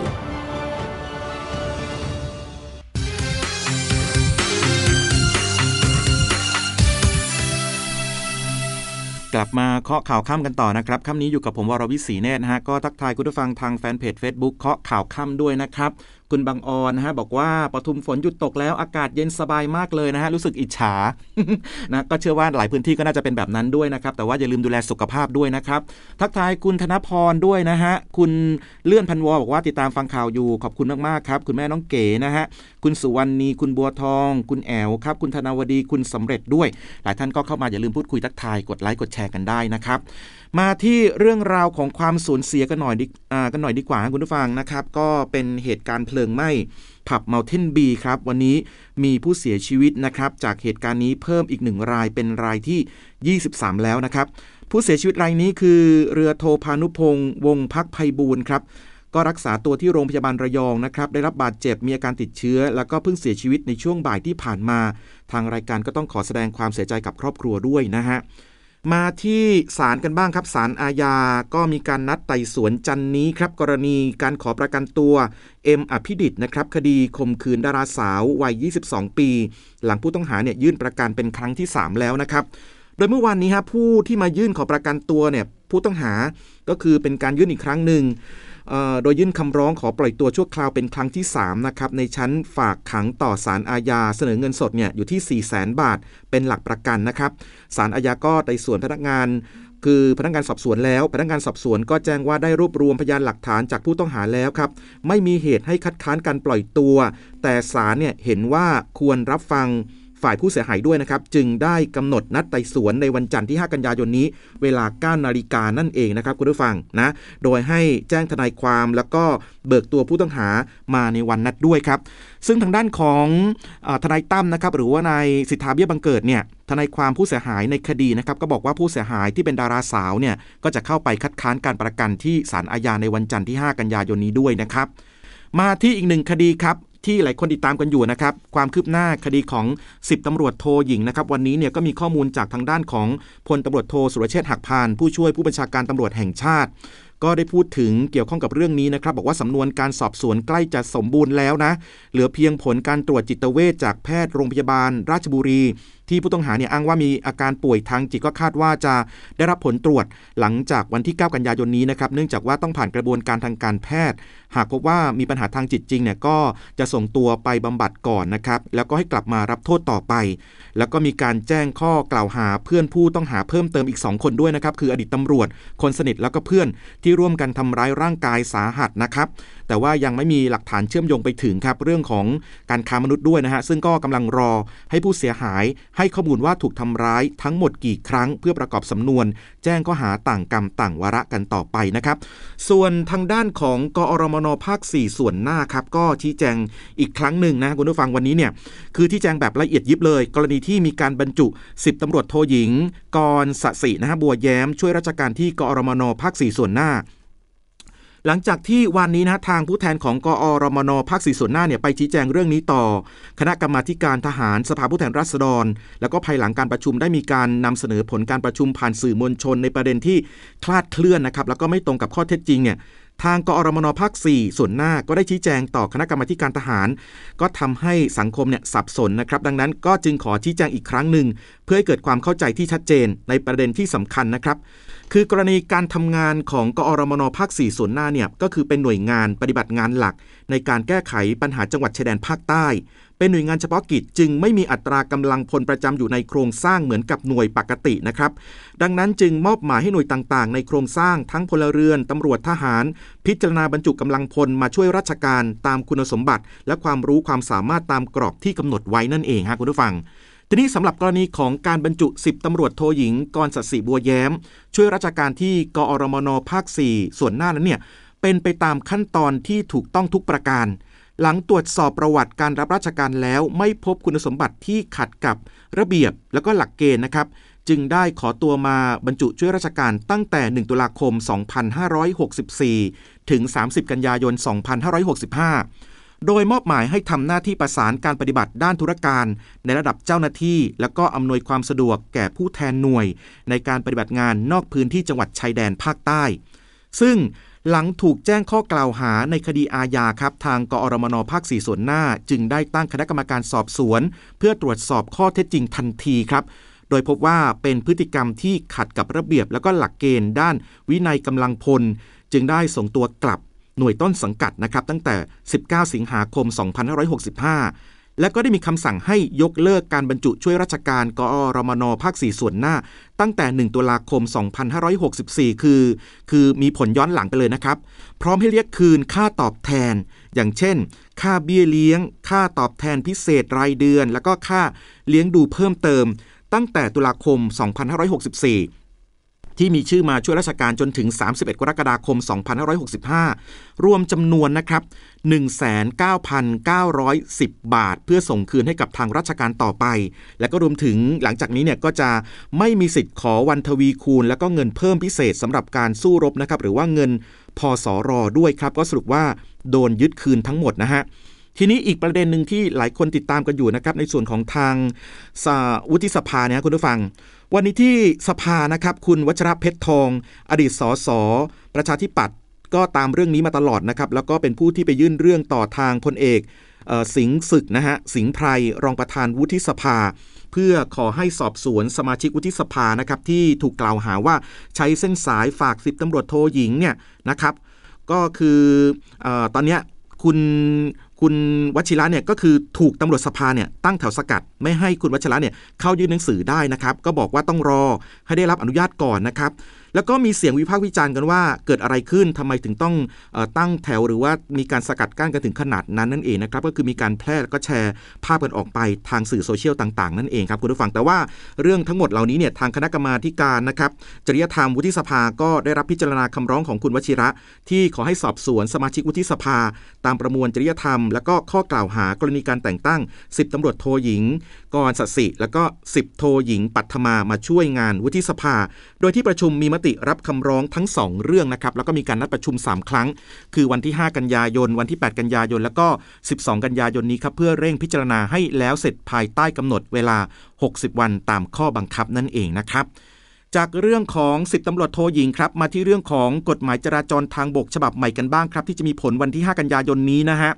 อย่างเช่น การเพิ่มโทษผู้ขับขี่ที่กระทำผิดซ้ำข้อหาเมาแล้วขับ กระทำผิดครั้งแรกเนี่ยก็จะมีอัตราโทษจำคุกไม่เกิน 1 ปีปรับตั้งแต่ 5,000 ถึง 20,000 บาท หรือว่าทั้งจำทั้งปรับครับ หากทำผิดซ้ำภายใน 2 ปีนับตั้งแต่วันที่ทำความผิดครั้งแรก ก็เพิ่มอัตราโทษจำคุกไม่เกิน 2 ปี แล้วก็ปรับ 50,000 ถึง 1 0 0 0 0แสนบาท และศาลก็จะลงโทษจำคุกแล้วก็ปรับด้วยเสมอแบบนี้นะครับ แล้วก็เพิ่มโทษเรื่องของการแข่งบนแข่งรถบนถนน ขับรถฝ่าสัญญาณไฟจราจร แล้วก็ขับรถเร็วเกินกำหนดด้วยรวมถึง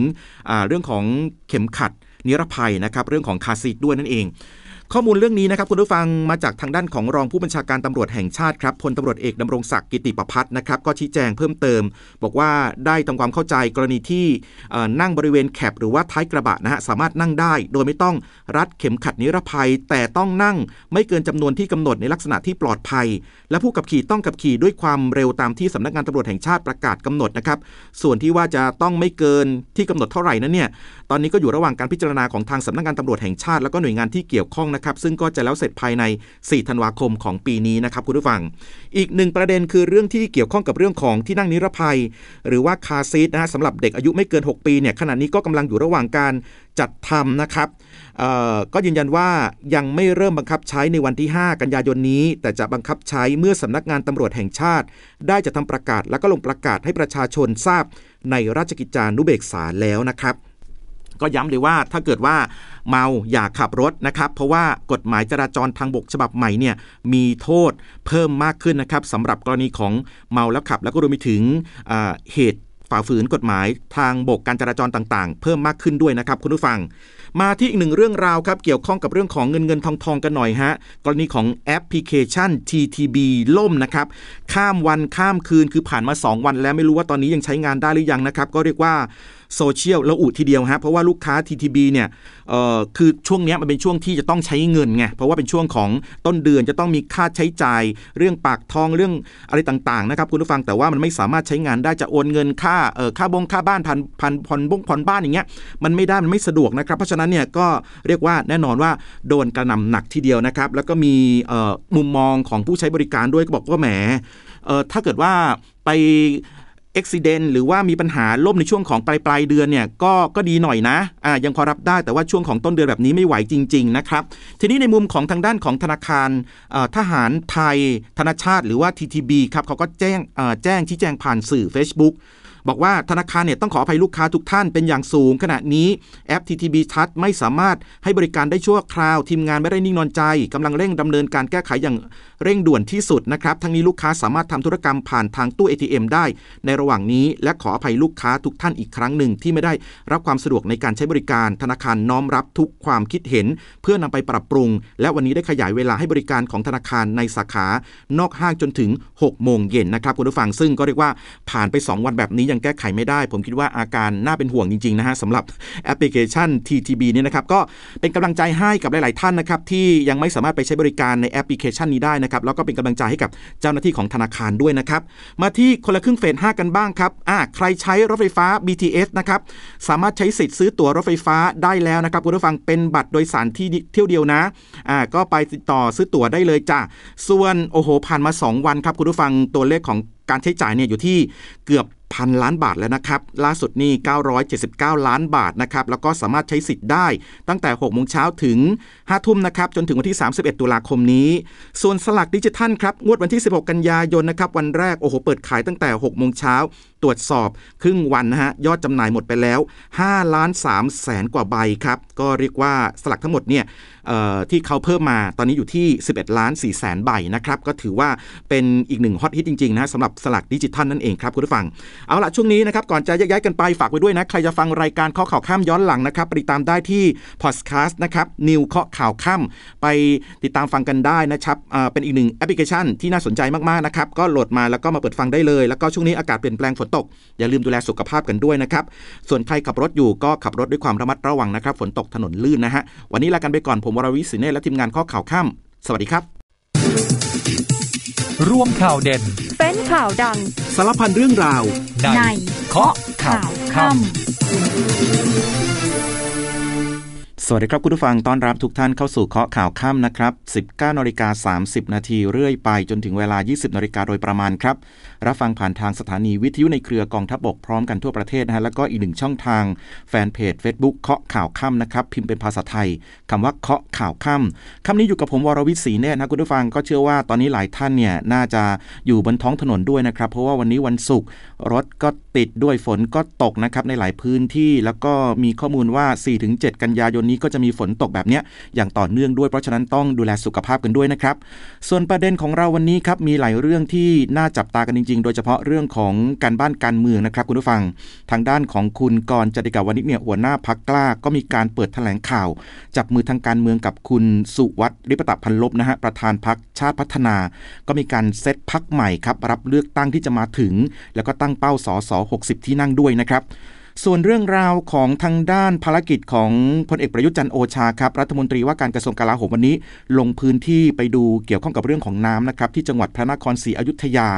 ก็เรียกว่า FC เนี่ยบอกว่าน้อยใจผิดหวัง ท่านนายกเนี่ยไม่ให้ไปทักทายเลยนะนะแต่ว่าท่านนายกก็บอกว่าจริง ๆ แล้วเนี่ยมันก็มีเรื่องเกี่ยวข้องกับเรื่องของรถที่ท่านนั่ง คือมันเป็นรถที่กันกระสุนนั่นเองนะครับท่านก็เลยโบกไม้โบกมือไม่ได้ แต่ว่าก็ต้องขอโทษมาด้วยนะครับ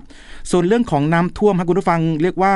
หนักๆเนี่ยวันนี้เนี่ยก็คงจะต้องเป็นที่ภูเก็ตเลยนะครับคือเมื่อช่วงเช้ามีฝนตกมาอย่างต่อเนื่องทำให้ทั้งสนามบินที่ภูเก็ตก็เรียกว่ามีน้ำท่วมสูงทีเดียวนะครับ แล้วก็มีข้อมูลจากด้านของกรมป้องกันและบรรเทาสาธารณภัย ก็บอกว่ายังมีผลกระทบด้วยน้ำท่วมเนี่ยใน 7 จังหวัด แล้วก็วาตภัยอีก 6 จังหวัดนะครับ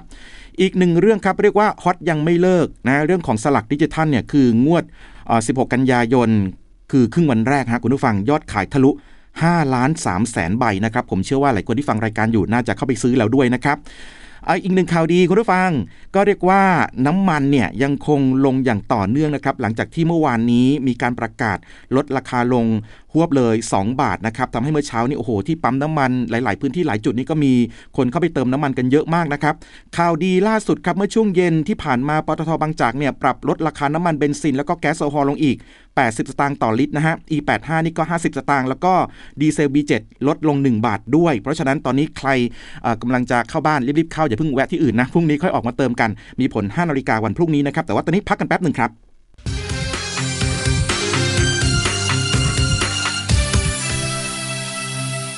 กลับมาเคาะข่าวค่ำกันต่อนะครับคุณผู้ฟังย้ำอีกครั้งหนึ่งฮะคุณผู้ฟังสำหรับเรื่องราวของน้ำมันนะครับ วันพรุ่งนี้จะปรับลดลงอีกนะครับสำหรับเบนซินแล้วก็โซฮอล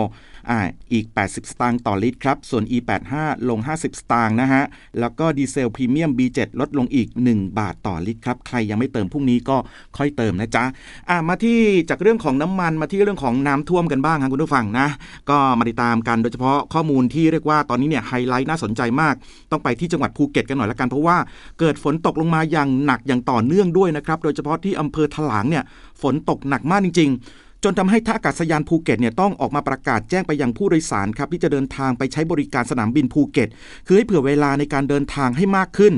3-4 ชั่วโมงทีเดียวนะครับ แต่ว่ายืนยันว่าสนามบินเนี่ยยังเปิดให้บริการได้ด้วย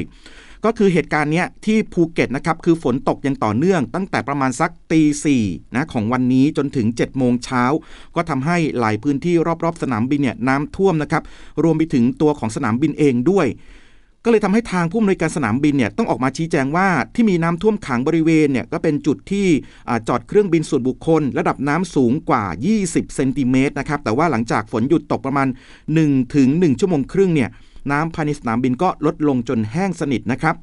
ส่วนการให้บริการเครื่องบินก็สามารถทำการบินขึ้นลงได้ตามปกติแล้วนะครับ แต่ว่าก็ต้องขอแจ้งไปยังผู้โดยสาร คือให้เผื่อเวลาในการเดินทางมาสนามบิน 3-4 ชั่วโมงนะครับ แต่ว่าในส่วนของพื้นที่รอบๆเนี่ยก็ยังมีน้ำท่วมขังอยู่นะครับสำหรับบริเวณรอบๆของสนามบิน เพราะฉะนั้นก็ต้องเผื่อเวลาในการเดินทางมาล่วงหน้าด้วย แล้วก็อีกจุดหนึ่งครับคุณผู้ฟังที่คอนโดมิเนียมแห่งหนึ่งใกล้กับสนามบินสุวรรณภูมิเออสนามบินภูเก็ตนะครับคุณผู้ฟังมีรถยนต์ 40 คัน รถจักรยานยนต์ 20 คัน คือจมน้ำเสียหายนะครับเนื่องจากว่ามีฝนตกลงมาแล้วก็เลยทำให้น้ำเนี่ยมันไหลท่วมมาเร็วมาก จนให้เจ้าของรถเนี่ยไม่สามารถที่จะนำรถเนี่ยออกไปจอดทันนั่นเองนะครับก็เกิดความเสียหายขึ้น เรียกว่าพอสมควรทีเดียวนะครับโอ้โหรถยนต์ 40 คัน รถจักรยานยนต์รถจักรยานยนต์ 20 คันนะครับจากเรื่องของน้ำท่วมมาที่ภารกิจของพลเอกประยุทธ์จันโอชากันหน่อยครับรัฐมนตรีว่าการกระทรวงกลาโหมวันนี้เนี่ยท่านมีภารกิจลงพื้นที่อยุธยานะครับ ติดตามสถานการณ์น้ำเจ้าพระยาแล้วก็ตรวจเยี่ยม แล้วก็ให้กำลังใจการปฏิบัติงานของเจ้าหน้าที่ครับพร้อมกับสั่งการให้มีการประสานการทำงานร่วมกับฝ่ายปกครอง แล้วก็ติดตามสถานการณ์น้ำนะครับเฝ้าระวังแจ้งภัย เตรียมกำลังพลแล้วก็เครื่องมือช่าง จนกว่าวิกฤต อุทกภัยจะคลี่คลายครับ ซึ่งระหว่างลงพื้นที่เนี่ยก็มีพี่น้องประชาชนส่วนหนึ่งครับ ไปรอพบนะฮะเพื่อให้กำลังใจพลเอกประยุทธ์ด้วย แต่ว่ารถของคณะของพลเอกประยุทธ์เนี่ยก็ขับผ่านไปนะครับโดยไม่มีการทักทายชาวบ้านก็เลย ไม่มีโอกาสแม้ แต่จะได้เห็นหน้าของพลเอกประยุทธ์นะครับ ซึ่งเรื่องนี้เนี่ยท่านพลเอกประยุทธ์เนี่ยก็ได้ฝากทีมงาน คือขอโทษประชาชนที่มารอต้อนรับนะครับแต่ว่าไม่มีโอกาสได้ที่จะไปทักทายหรือว่าไปเจอเจอกันนะครับ สาเหตุก็เพราะว่ารถคันที่ท่านนายกนั่นมาเนี่ยที่หน่วยงานเขาจัดเตรียมให้เนี่ยเป็นรถยนต์กันกระสุนครับก็ทำให้ไม่สามารถเนี่ยจะเลื่อนกระจกนะครับเพื่อโบกมือทักทายพี่น้องประชาชนได้นั่นเองนะครับก็ทำให้แค่เห็นหน้าประชาชนนะครับท่านก็บอกว่าท่านเห็นหน้าประชาชนท่านก็ดีใจแล้วนะครับทีนี้ก็มีอีกหนึ่งคนที่มาชี้แจงเกี่ยวข้องกับเรื่องนี้ คือคุณเสกสกลอัฏฐาวงฮะอดีตผู้ช่วยรัฐมนตรีประจำสำนักนายกรัฐมนตรีนะครับ ก็ชี้แจงเรื่องนี้บอกว่ามีการนำคลิปของคุณป้ากัลยาณี สุคนทาพิรมครับเป็นชาวจังหวัดพระนครศรีอยุธยา แล้วก็คณะเนี่ยมารอต้อนรับพลเอกประยุทธ์โดยในคลิปยืนยันว่าไม่ได้โกรธพลเอกประยุทธ์นะครับ แล้วก็พร้อมที่จะเป็นกำลังใจ แต่ว่าน้อยใจที่ตำรวจในพื้นที่เนี่ยไม่ยอมให้เข้าไปพบเท่านั้นเอง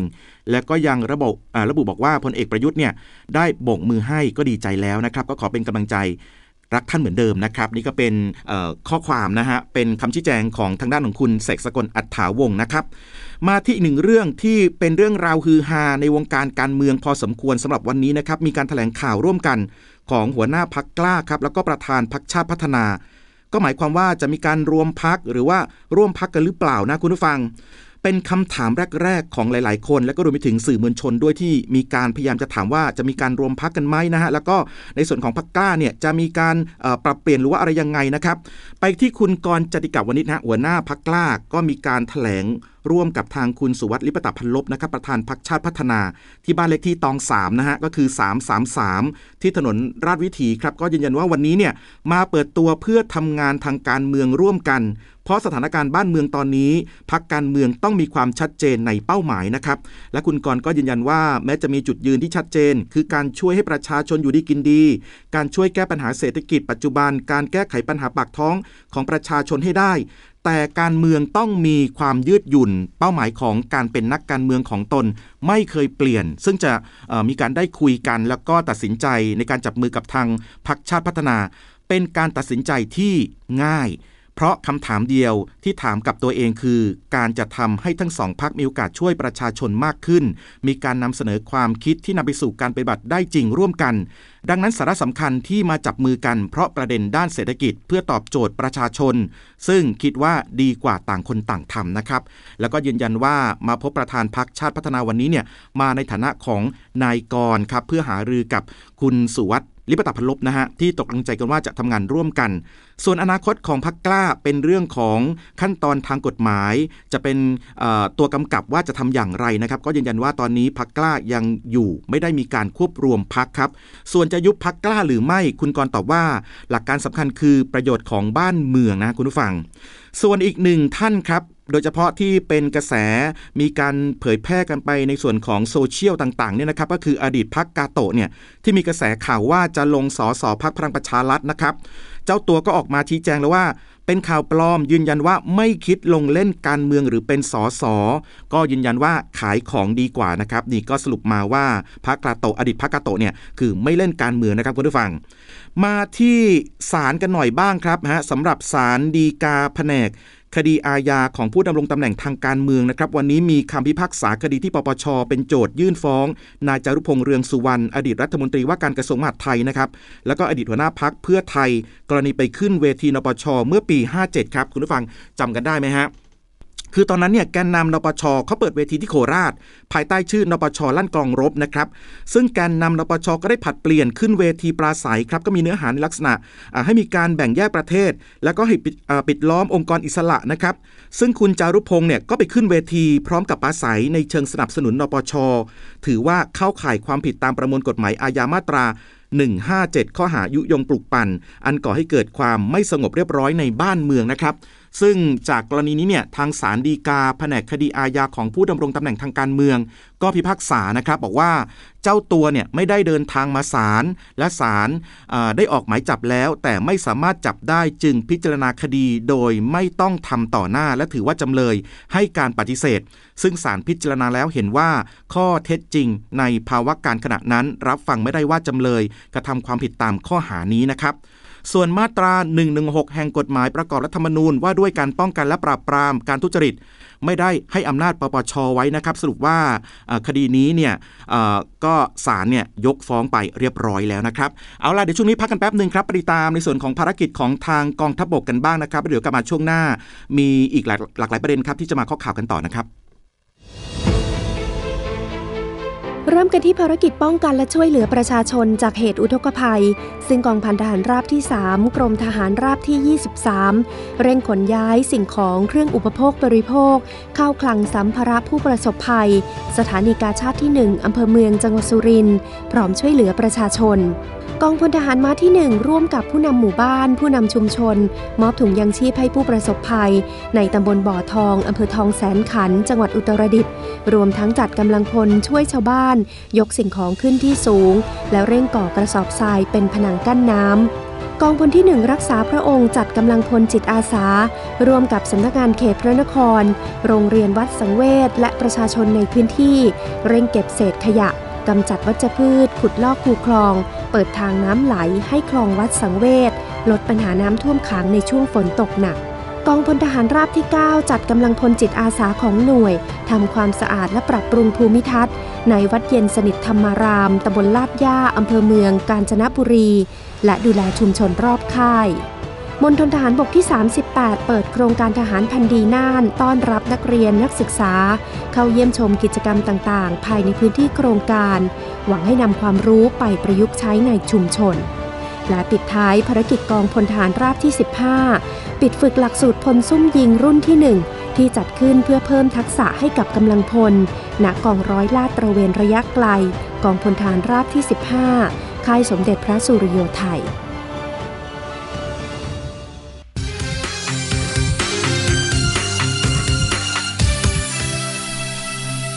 กลับมาเคาะข่าวค่ำกันต่อนะครับค่ำนี้อยู่กับผมวรวิศีเนตรนะฮะก็ทักทายคุณผู้ฟังทางแฟนเพจ Facebook เคาะข่าวค่ำด้วยนะครับ คุณบางออนนะฮะบอกว่าปทุมฝนหยุดตกแล้วอากาศเย็นสบายมากเลยนะฮะรู้สึกอิจฉา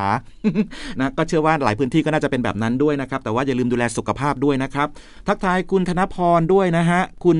เลื่อนพันวอบอกว่าติดตามฟังข่าวอยู่ขอบคุณมากๆครับคุณแม่น้องเก๋นะฮะคุณสุวรรณีคุณบัวทอง คุณแอวครับคุณธนวดีคุณสำเร็จด้วย หลายท่านก็เข้ามาอย่าลืมพูดคุยทักทายกดไลค์กดแชร์กันได้นะครับ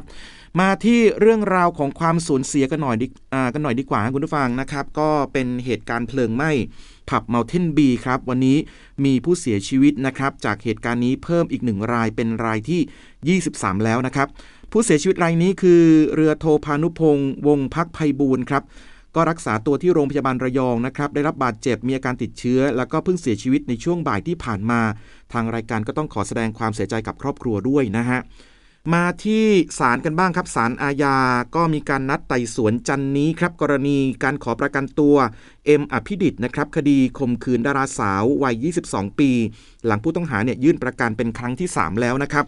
โดยเมื่อวานนี้ฮะผู้ที่มายื่นขอประกันตัวเนี่ยผู้ต้องหาก็คือเป็นการยื่นอีกครั้งหนึ่ง โดยยื่นคำร้องขอปล่อยตัวชั่วคราวเป็นครั้งที่3นะครับในชั้นฝากขังต่อศาลอาญาเสนอเงินสดเนี่ยอยู่ที่ 4 0 0แสนบาท เป็นหลักประกันนะครับศาลอาญาก็ไต่สวนพนักงานคือพนักงานสอบสวนแล้ว พนักงานสอบสวนก็แจ้งว่าได้รวบรวมพยานหลักฐานจากผู้ต้องหาแล้วครับ ไม่มีเหตุให้คัดค้านการปล่อยตัว แต่ศาลเนี่ยเห็นว่าควรรับฟัง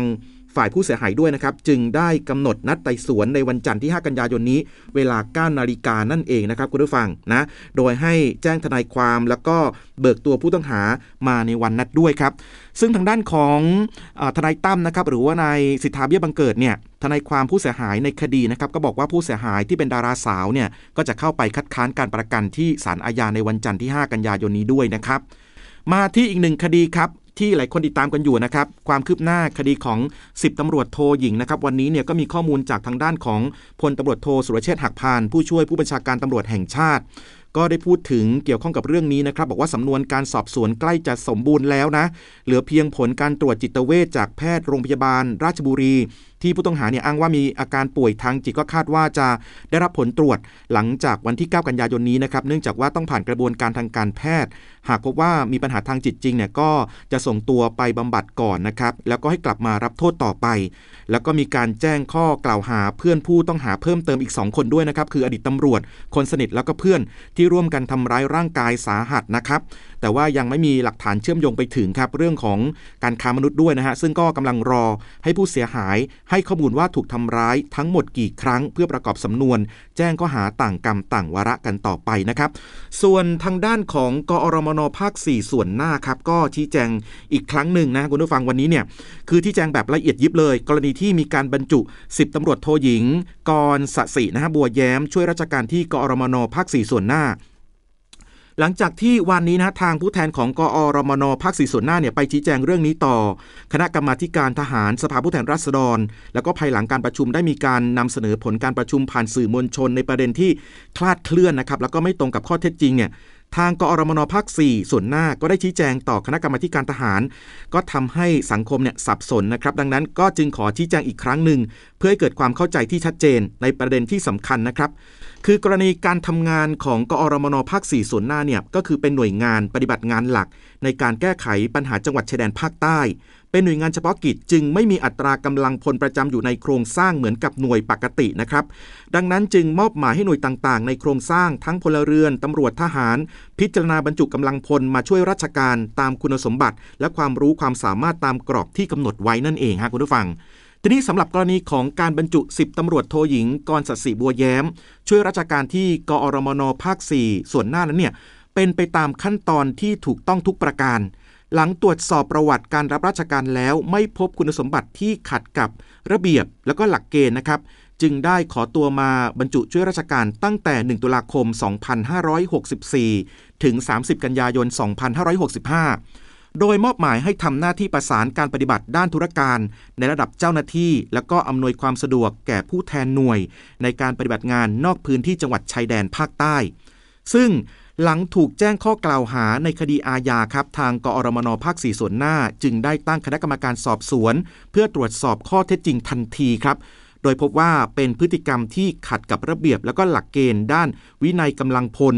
จึงได้ส่งตัวกลับ หน่วยต้นสังกัดนะครับตั้งแต่ 19 สิงหาคม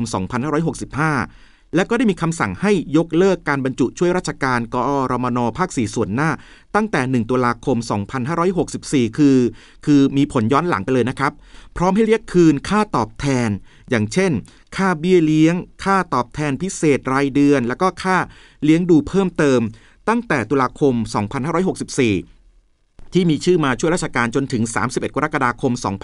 2565 รวมจำนวนนะครับ 19,910 บาท เพื่อส่งคืนให้กับทางราชการต่อไป และก็รวมถึงหลังจากนี้เนี่ยก็จะไม่มีสิทธิ์ขอวันทวีคูณ แล้วก็เงินเพิ่มพิเศษสำหรับการสู้รบนะครับ หรือว่าเงินพอสอรอด้วยครับ ก็สรุปว่าโดนยึดคืนทั้งหมดนะฮะทีนี้อีกประเด็นหนึ่งที่หลายคนติดตามกันอยู่นะครับในส่วนของทางสวุฒิสภาเนี่ยคุณผู้ฟัง วันนี้ที่สภานะครับ คุณวัชระเพชรทอง อดีตสสประชาธิปัตย์ก็ตามเรื่องนี้มาตลอดนะครับ แล้วก็เป็นผู้ที่ไปยื่นเรื่องต่อทางพลเอกสิงห์ศึกนะฮะสิงห์ไพรรองประธานวุฒิสภา เพื่อขอให้สอบสวนสมาชิกวุฒิสภานะครับ ที่ถูกกล่าวหาว่าใช้เส้นสายฝากสิบตำรวจโทหญิงเนี่ยนะครับ ก็คืออตอนนี้คุณ คุณวชิระเนี่ยก็คือถูกตำรวจสภาเนี่ยตั้งแถวสกัด ไม่ให้คุณวชิระเนี่ยเข้ายื่นหนังสือได้นะครับ ก็บอกว่าต้องรอให้ได้รับอนุญาตก่อนนะครับ แล้วก็มีเสียงวิพากษ์วิจารณ์กันว่าเกิดอะไรขึ้นทำไมถึงต้องอตั้งแถวหรือว่ามีการสกัดกั้นกันถึงขนาดนั้นนั่นเองนะครับก็คือมีการแพร่ก็แชร์ภาพกันออกไปทางสื่อโซเชียลต่างๆ นั่นเองครับคุณผู้ฟังแต่ว่าเรื่องทั้งหมดเหล่านี้เนี่ยทางคณะกรรมาการนะครับจริยธรรมวุฒิสภาก็ได้รับพิจารณาคำร้องของคุณวชิระ ที่ขอให้สอบสวนสมาชิกวุฒิสภา ตามประมวลจริยธรรม แล้วก็ข้อกล่าวหากรณีการแต่งตั้ง 10ตำรวจโทหญิงกรสัสิ แล้วก็ 10 โทหญิง ปัทมามาช่วยงานวุฒิสภา โดยที่ประชุมมีมติรับคำร้องทั้ง 2 เรื่องนะครับ แล้วก็มีการนัดประชุม 3 ครั้ง คือวันที่ 5 กันยายน วันที่ 8 กันยายน แล้วก็ 12 กันยายนนี้ครับ เพื่อเร่งพิจารณาให้แล้วเสร็จภายใต้กำหนดเวลา 60 วันตามข้อบังคับนั่นเองนะครับจากเรื่องของ 10ตำรวจโทหญิงครับ มาที่เรื่องของกฎหมายจราจรทางบกฉบับใหม่กันบ้างครับ ที่จะมีผลวันที่ 5 กันยายนนี้นะฮะ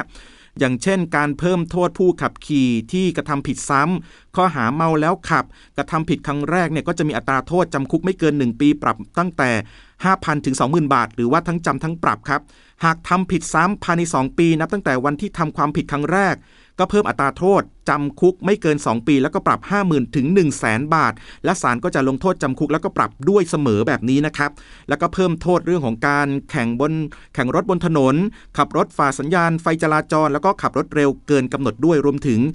เรื่องของเข็มขัดนิรภัยนะครับเรื่องของคาซีดด้วยนั่นเอง ข้อมูลเรื่องนี้นะครับคุณผู้ฟังมาจากทางด้านของรองผู้บัญชาการตำรวจแห่งชาติครับพลตำรวจเอกดำรงศักดิ์กิติประพัฒนะครับก็ชี้แจงเพิ่มเติม บอกว่าได้ทำความเข้าใจกรณีที่นั่งบริเวณแคบหรือว่าท้ายกระบะนะฮะสามารถนั่งได้ โดยไม่ต้องรัดเข็มขัดนิรภัย แต่ต้องนั่งไม่เกินจำนวนที่กำหนดในลักษณะที่ปลอดภัย และผู้ขับขี่ต้องขับขี่ด้วยความเร็วตามที่สำนักงานตำรวจแห่งชาติประกาศกำหนดนะครับส่วนที่ว่าจะต้องไม่เกินที่กำหนดเท่าไหร่นั้นเนี่ยตอนนี้ก็อยู่ระหว่างการพิจารณาของทางสำนักงานตำรวจแห่งชาติแล้วก็หน่วยงานที่เกี่ยวข้องนะครับ ซึ่งก็จะแล้วเสร็จภายใน 4 ธันวาคมของปีนี้นะครับคุณผู้ฟัง อีกหนึ่งประเด็นคือเรื่องที่เกี่ยวข้องกับเรื่องของที่นั่งนิรภัย หรือว่าคาซีทนะฮะสำหรับเด็กอายุไม่เกิน 6 ปีเนี่ยขณะนี้ก็กำลังอยู่ระหว่างการจัดทำนะครับก็ยืนยันว่ายังไม่เริ่มบังคับใช้ในวันที่ 5 กันยายนนี้ แต่จะบังคับใช้เมื่อสำนักงานตำรวจแห่งชาติ ได้จะทำประกาศแล้วก็ลงประกาศให้ประชาชนทราบในราชกิจจานุเบกษาแล้วนะครับ ก็ย้ำเลยว่าถ้าเกิดว่าเมาอย่าขับรถนะครับ เพราะว่ากฎหมายจราจรทางบกฉบับใหม่เนี่ยมีโทษเพิ่มมากขึ้นนะครับสำหรับกรณีของเมาแล้วขับ แล้วก็รวมไปถึงเหตุฝ่าฝืนกฎหมายทางบกการจราจรต่างๆ เพิ่มมากขึ้นด้วยนะครับคุณผู้ฟัง มาที่อีกหนึ่งเรื่องราวครับเกี่ยวข้องกับเรื่องของเงินเงินทองทองกันหน่อยฮะกรณีของแอปพลิเคชัน TTB ล่มนะครับข้ามวันข้ามคืนคือผ่านมา 2 วันแล้วไม่รู้ว่าตอนนี้ยังใช้งานได้หรือยังนะครับก็เรียกว่า โซเชียลระอุทีเดียวฮะเพราะว่าลูกค้า TTB เนี่ยคือช่วงนี้มันเป็นช่วงที่จะต้องใช้เงินไงเพราะว่าเป็นช่วงของต้นเดือนจะต้องมีค่าใช้จ่ายเรื่องปากทองเรื่องอะไรต่างๆนะครับคุณผู้ฟังแต่ว่ามันไม่สามารถใช้งานได้จะโอนเงินค่าเออค่าบงค่าบ้านพันพันผ่อนบงผ่อนบ้านอย่างเงี้ยมันไม่ได้มันไม่สะดวกนะครับเพราะฉะนั้นเนี่ยก็เรียกว่าแน่นอนว่าโดนกระหน่าหนักทีเดียวนะครับแล้วก็มีมุมมองของผู้ใช้บริการด้วยก็บอกว่าแหมถ้าเกิดว่าไป อุบิเหตุหรือว่ามีปัญหาล่มในช่วงของปลายปลายเดือนเนี่ยก็ก็ดีหน่อยนะอ่ายังพอรับได้แต่ว่าช่วงของต้นเดือนแบบนี้ไม่ไหวจริง ๆ นะครับ ทีนี้ในมุมของทางด้านของธนาคารทหารไทย ธนาชาติ หรือว่า TTB ครับเขาก็แจ้งแจ้งชี้แจงผ่านสื่อ Facebook บอกว่าธนาคารเนี่ยต้องขออภัยลูกค้าทุกท่านเป็นอย่างสูง ขณะนี้แอป TTB Touch ไม่สามารถให้บริการได้ชั่วคราว ทีมงานไม่ได้นิ่งนอนใจกำลังเร่งดำเนินการแก้ไขอย่างเร่งด่วนที่สุดนะครับทั้งนี้ลูกค้าสามารถทำธุรกรรมผ่านทางตู้ ATM ได้ ในระหว่างนี้ และขออภัยลูกค้าทุกท่านอีกครั้งหนึ่งที่ไม่ได้รับความสะดวกในการใช้บริการ ธนาคารน้อมรับทุกความคิดเห็น เพื่อนำไปปรับปรุง และวันนี้ได้ขยายเวลาให้บริการของธนาคารในสาขานอกห้างจนถึง6โมงเย็นนะครับคุณผู้ฟังซึ่งก็เรียกว่าผ่านไป 2 วันแบบนี้ยังแก้ไขไม่ได้ ผมคิดว่าอาการน่าเป็นห่วงจริงๆนะฮะสำหรับแอปพลิเคชัน TTB นี่ยนะครับก็เป็นกำลังใจให้กับหลายๆท่านนะครับที่ยังไม่สามารถไปใช้บริการในแอปพลิเคชันนี้ได้นะครับแล้วก็เป็นกำลังใจให้กับเจ้าหน้าที่ของธนาคารด้วยนะครับมาที่คนละครึ่งเฟส5กันบ้างครับอ่าใครใช้รถไฟฟ้า BTS นะครับสามารถใช้สิทธิ์ซื้อตั๋วรถไฟฟ้าได้แล้วนะครับคุณผู้ฟังเป็นบัตรโดยสารที่เที่ยวเดียวนะอ่าก็ไปติดต่อซื้อตั๋วได้เลยจ้ะส่วนโอ้โหผ่านมา 2 วันครับคุณผู้ฟังตัวเลขของ การใช้จ่ายเนี่ยอยู่ที่เกือบพันล้านบาทแล้วนะครับ ล่าสุดนี่ 979 ล้านบาทนะครับ แล้วก็สามารถใช้สิทธิ์ได้ตั้งแต่ 6 โมงเช้าถึง 5 ทุ่มนะครับ จนถึงวันที่ 31 ตุลาคมนี้ ส่วนสลากดิจิทัลครับ งวดวันที่ 16 กันยายนนะครับ วันแรก โอ้โห เปิดขายตั้งแต่ 6 โมงเช้าตรวจสอบครึ่งวันนะฮะยอดจำหน่ายหมดไปแล้ว5ล้าน3แสนกว่าใบครับก็เรียกว่าสลากทั้งหมดเนี่ยที่เขาเพิ่มมาตอนนี้อยู่ที่ 11 ล้าน4แสนใบนะครับก็ถือว่าเป็นอีกหนึ่งฮอตฮิตจริงๆนะสำหรับสลากดิจิทัลนั่นเองครับคุณผู้ฟัง เอาละช่วงนี้นะครับก่อนจะยกย้ายกันไปฝากไว้ด้วยนะ ใครจะฟังรายการข้อข่าวข้ามย้อนหลังนะครับติดตามได้ที่พอดแคสต์นะครับ News เคาะข่าวค่ำไปติดตามฟังกันได้นะครับเป็นอีกหนึ่งแอปพลิเคชันที่น่าสนใจมากๆนะครับก็โหลดมาแล้วก็มาเปิดฟังได้เลย แล้วก็ช่วงนี้อากาศเปลี่ยนแปลงฝนตก อย่าลืมดูแลสุขภาพกันด้วยนะครับ ส่วนใครขับรถอยู่ก็ขับรถด้วยความระมัดระวังนะครับ ฝนตกถนนลื่นนะฮะ วันนี้ลากันไปก่อน ผมวรวิศิเนและทีมงานเคาะข่าวค่ำสวัสดีครับ รวมข่าวเด่น เป็นข่าวดัง สารพันเรื่องราวในเคาะข่าวค่ำ สวัสดีค่ะ คุณผู้ฟังคะต้อนรับเข้าสู่ช่วงเวลาของข้อข่าวค่ำนะคะ วันนี้ 4 กันยายน คุณผู้ฟังอยู่กับดิฉัน ยุวธิดาภูคำนวณค่ะ 19นาฬิกา30 นาทีแบบนี้เรื่อยไปจนถึง 20นาฬิกาโดยประมาณ ผ่านทางสถานีวิทยุในเครือกองทบก แล้วก็ผ่านทาง Facebook Live ของข้อข่าวค่ำด้วยนะคะ คุณผู้ฟังครับประเด็นวันนี้ยังมีเรื่องของสถานการณ์น้ำค่ะ เพราะว่าน้ำในแม่น้ำมูลทะลักท่วมนาข้าวแล้วถึง 8,000 ไร่ ในพื้นที่อำเภอเมืองยางจังหวัดนครราชสีมา หลังจากฝนมันตกต่อเนื่องมานานหลายสัปดาห์ค่ะขณะที่นครพนมเองก็ได้เร่งระบายน้ำจากลำน้ำน้ำอูน ที่ล้นตลิ่ง แล้วก็เข้าไปท่วมในพื้นที่ลุ่มต่ำที่อำเภอศรีสงคราม ส่วนภาคกลางเราล่าสุดเองเขื่อนเจ้าพยาลดการระบายน้ำค่ะ แต่ว่าพื้นที่ท้ายเขื่อนก็ยังไม่วางใจยังคงเก็บของขึ้นที่สูง ด้านกอนชก็คาดการว่ากันยาถึงตุลานี้ฝนจะตกหนักค่ะ ก็เลยสั่งการให้เฝ้าระวังจุดเสี่ยง แล้วก็เร่งอุดซ่อมแซมจุดฟันหลอ ดีเดย์ 5 กันยายน เริ่มบังคับใช้พรบจราจรทางบกฉบับใหม่ค่ะ ก็จะมีการเพิ่มอัตราโทษ แล้วก็การกำหนดโทษใหม่ด้วย ผู้ว่ากทมเผยพร้อมอุทธรณ์หากคำพิพากษาศาลปกครองกลางวันที่ 7 กันยายนนี้เป็นผลลบ กรณี BTSC ฟ้องกทม เรื่องค่าจ้างเดินรถไฟฟ้าสายสีเขียวค่ะ ข่าวดีของไทยนะคะบาสปอปอคว้าแชมป์แบดมินตัน Yonex Yonex Daihatsu Japan Open 2022 ชนะคู่มืออันดับ 3 จากญี่ปุ่น 2 ต่อ 1 เกมค่ะ รัฐบาลก็ชื่นชมทั้งคู่ที่สามารถคืนฟอร์มเก่งได้อย่างน่าประทับใจ โซเชียลแห่แชร์ แมวหลงทางด่วนด่านพญาไทที่กรุงเทพค่ะ สุดท้ายพบว่าเป็นแมวที่หาดใหญ่หายออกจากบ้านมานานกว่า 1 เดือนแล้ว เจ้าของก็บินด่วนมารับที่ มารับที่กรุงเทพกลับไปที่บ้านนะคะ ก็คาดว่าน่าจะขึ้นรถนักท่องเที่ยวมาเที่ยวถึงเมืองกรุงนี่แหละค่ะ กลับมาข้อข่าวกันต่อค่ะคุณผู้ฟังคะค่ำนี้ตามต่อกันที่สถานการณ์น้ำค่ะ เพราะว่าวันนี้มีรายงานถึงสถานการณ์น้ำในแม่น้ำมูลเพราะว่าฝนที่ตกลงมาติดต่อกันนานหลายสัปดาห์ในพื้นที่จังหวัดนครราชสีมา ก็ทำให้ปริมาณน้ำในลำน้ำมูลในเขตอำเภอพิมาย ลำน้ำลำน้ำลำสะแทสะแทดนะคะ ในเขตอำเภอปะทาย ก็ไหลเข้าสู่พื้นที่อำเภอเมืองยาง มันไปท่วมพื้นที่เกษตรของเกษตรกรค่ะ ที่อำเภออำเภอเมืองยางที่ตำบลกระเบื้องนอกเนี่ยนะคะทำให้พื้นที่นาข้าวได้รับผลกระทบ 4 ตำบลเลยค่ะ ประเมินความเสียหายก็สักประมาณ 8,000 ไร่ก็น่าจะได้นะคะ ขณะนี้ปริมาณน้ำยังท่วมอยู่ แล้วก็ขยายวงกว้างออกไปมากขึ้นด้วย โดยระดับน้ำท่วมสูงสักประมาณ 80-90 เซนติเมตรค่ะ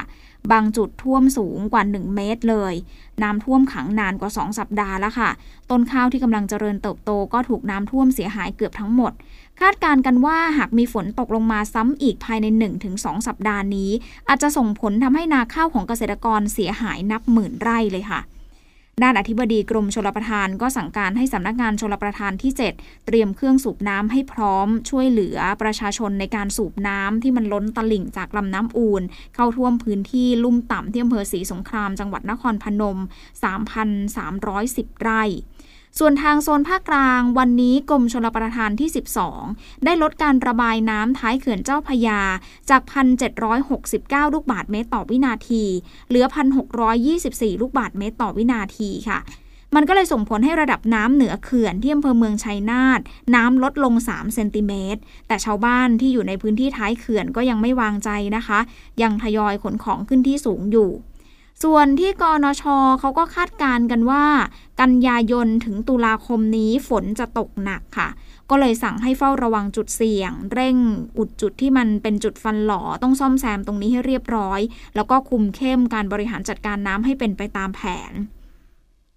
ด้านกรมอุตุนิยมวิทยาประกาศฉบับที่ 3 ค่ะ ไทยจะมีฝนตกหนักถึงหนักมากเกือบทั่วทุกภูมิภาคของประเทศ ทะเลอันดามันตอนบนและอ่าวไทยตอนบนมีขึ้นลมแรงค่ะ แล้วก็จะกระทบตั้งแต่วันพรุ่งนี้ไปจนถึงวันที่ 9 กันยายนนี้ ก็ขอให้ประชาชนบริเวณดังกล่าว ระวังอันตรายจากฝนที่ตกหนักถึงหนักมาก และฝนที่ตกสะสมเอาไว้ด้วยค่ะ ซึ่งอาจจะทำให้เกิดน้ำท่วมฉับพลัน แล้วก็น้ำป่าไหลหลาก โดยเฉพาะในพื้นที่ลาดเชิงเขาใกล้กับทางน้ำไหล แล้วก็พื้นที่ลุ่มนะคะ ในส่วนของกองทัพบบกเองได้มีการส่งกำลังทหารร่วมกับกรมเจ้าท่า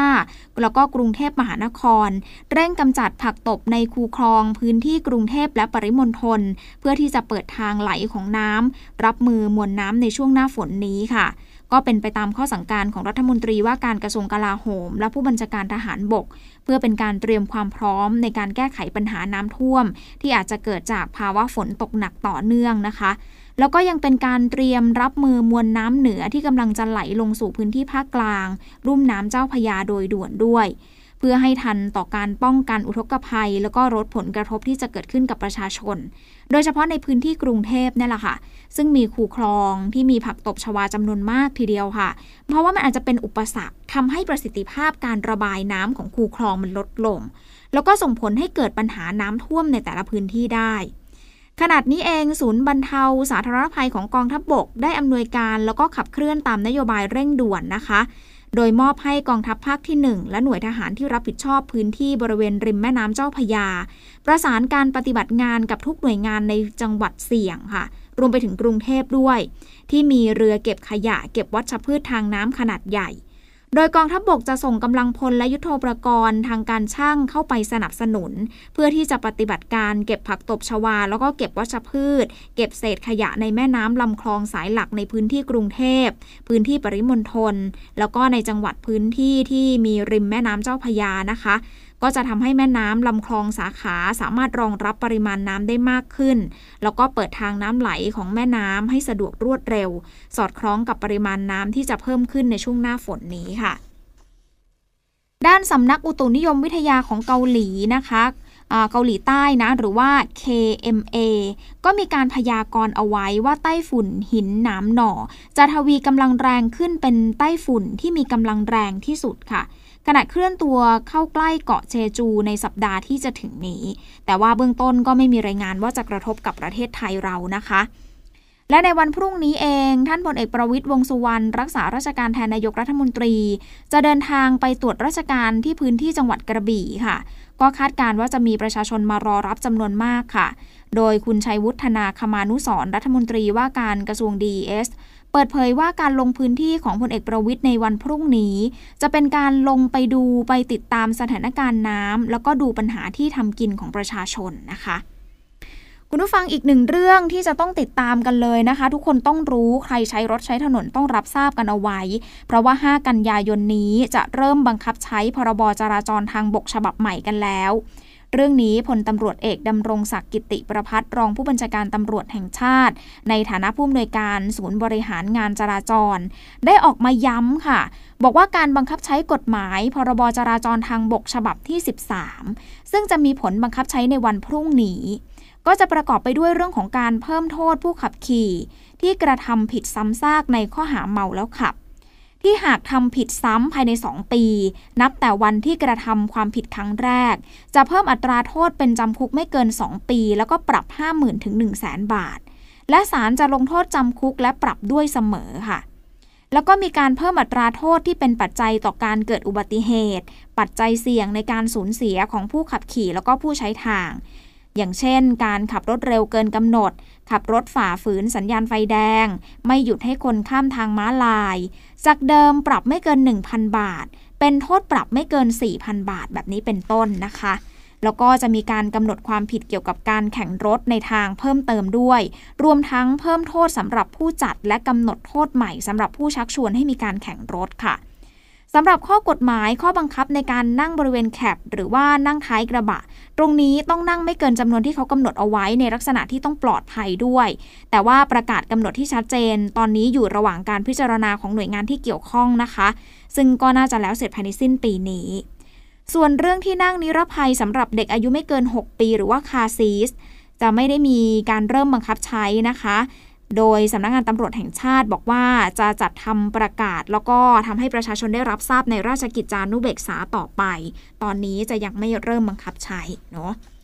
ทีนี้มาดูกันที่เรื่องของสิทธิ์บัตรทองกันหน่อยค่ะ ตอนนี้ใครที่รักษาโควิด โดยไม่มีประกันสังคมก็จะมีการให้ความสำคัญกับสิทธิ์บัตรทองมากขึ้น เรื่องของการย้ายหน่วยบริการค่ะ การย้ายสิทธิ์บัตรทองเนี่ยล่าสุดรัฐบาลออกมายืนยันแล้วนะคะ ว่าสิทธิ์เกิดขึ้นทันทีไม่ต้องรอ 15 วันละค่ะ โดยคุณรัชดาธนาดิเรก รองโฆษกประจำสำนักนายกรัฐมนตรี บอกว่าตามนโยบายยกระดับสิทธิ์บัตรทองของสำนักงานหลักประกันสุขภาพทั่วหน้า หรือว่าสปสชแจ้งผู้ถือบัตรทอง หรือว่าบัตรประกันสุขภาพทั่วหน้า ที่ต้องการย้ายโรงพยาบาลหรือว่าหน่วยบริการ ในการรักษาพยาบาล ตรงนี้สามารถย้ายสิทธิ์บัตรทองได้ด้วยตนเอง หรือมอบอำนาจให้ดำเนินการแทนก็ได้ค่ะสำหรับสิทธิ์บัตรทองหรือว่าสิทธิ์หลักประกันสุขภาพแห่งชาติ สามารถเปลี่ยนหน่วยบริการได้มากกว่า 1 ครั้ง แต่ไม่เกิน 4 ครั้งต่อปี ก็เพื่อเป็นการอำนวยความสะดวกให้กับประชาชน สอดคล้องกับบริบททางสังคมไทย เพราะว่าปัจจุบันเองก็มีการย้ายงานไปสถานที่ต่างๆ กันบ่อยขึ้นเนาะเช่นคนทำงานนักเรียนนักศึกษาแบบนี้เป็นต้น ทั้งนี้ก็มาจากความก้าวหน้าของระบบราชการไทย แล้วก็เทคโนโลยีที่ทันสมัยค่ะ ก็เลยทำให้การตรวจสอบข้อมูลของประชาชนทำได้แบบเรียลไทม์สามารถตรวจสอบออนไลน์ได้ ส่งผลให้การดำเนินการย้ายสิทธิ์หน่วยรักษาบริการสามารถทำได้ทันทีค่ะ ไม่ต้องรอระยะเวลา 15 วันเหมือนเมื่อก่อนแล้วนะทำได้ทันทีเลยนะคะทำได้ 2 ช่องทางสามารถย้ายลงทะเบียน 2 ช่องทางนี้ค่ะ 1 คือแอปพลิเคชัน สปสช ดาวน์โหลดฟรีไม่มีค่าใช้จ่าย ทั้งระบบ Android แล้วก็ iOS 2 คือผ่านทางไลน์ของสปสช เพิ่มเพื่อนผ่านไลน์ ID พิมพ์คำว่า nhso ค่ะ หรือว่าสอบถามข้อมูลเพิ่มเติมก็ได้ที่สายด่วนสปสช 1330 ตลอด 24 ชั่วโมงนะคะ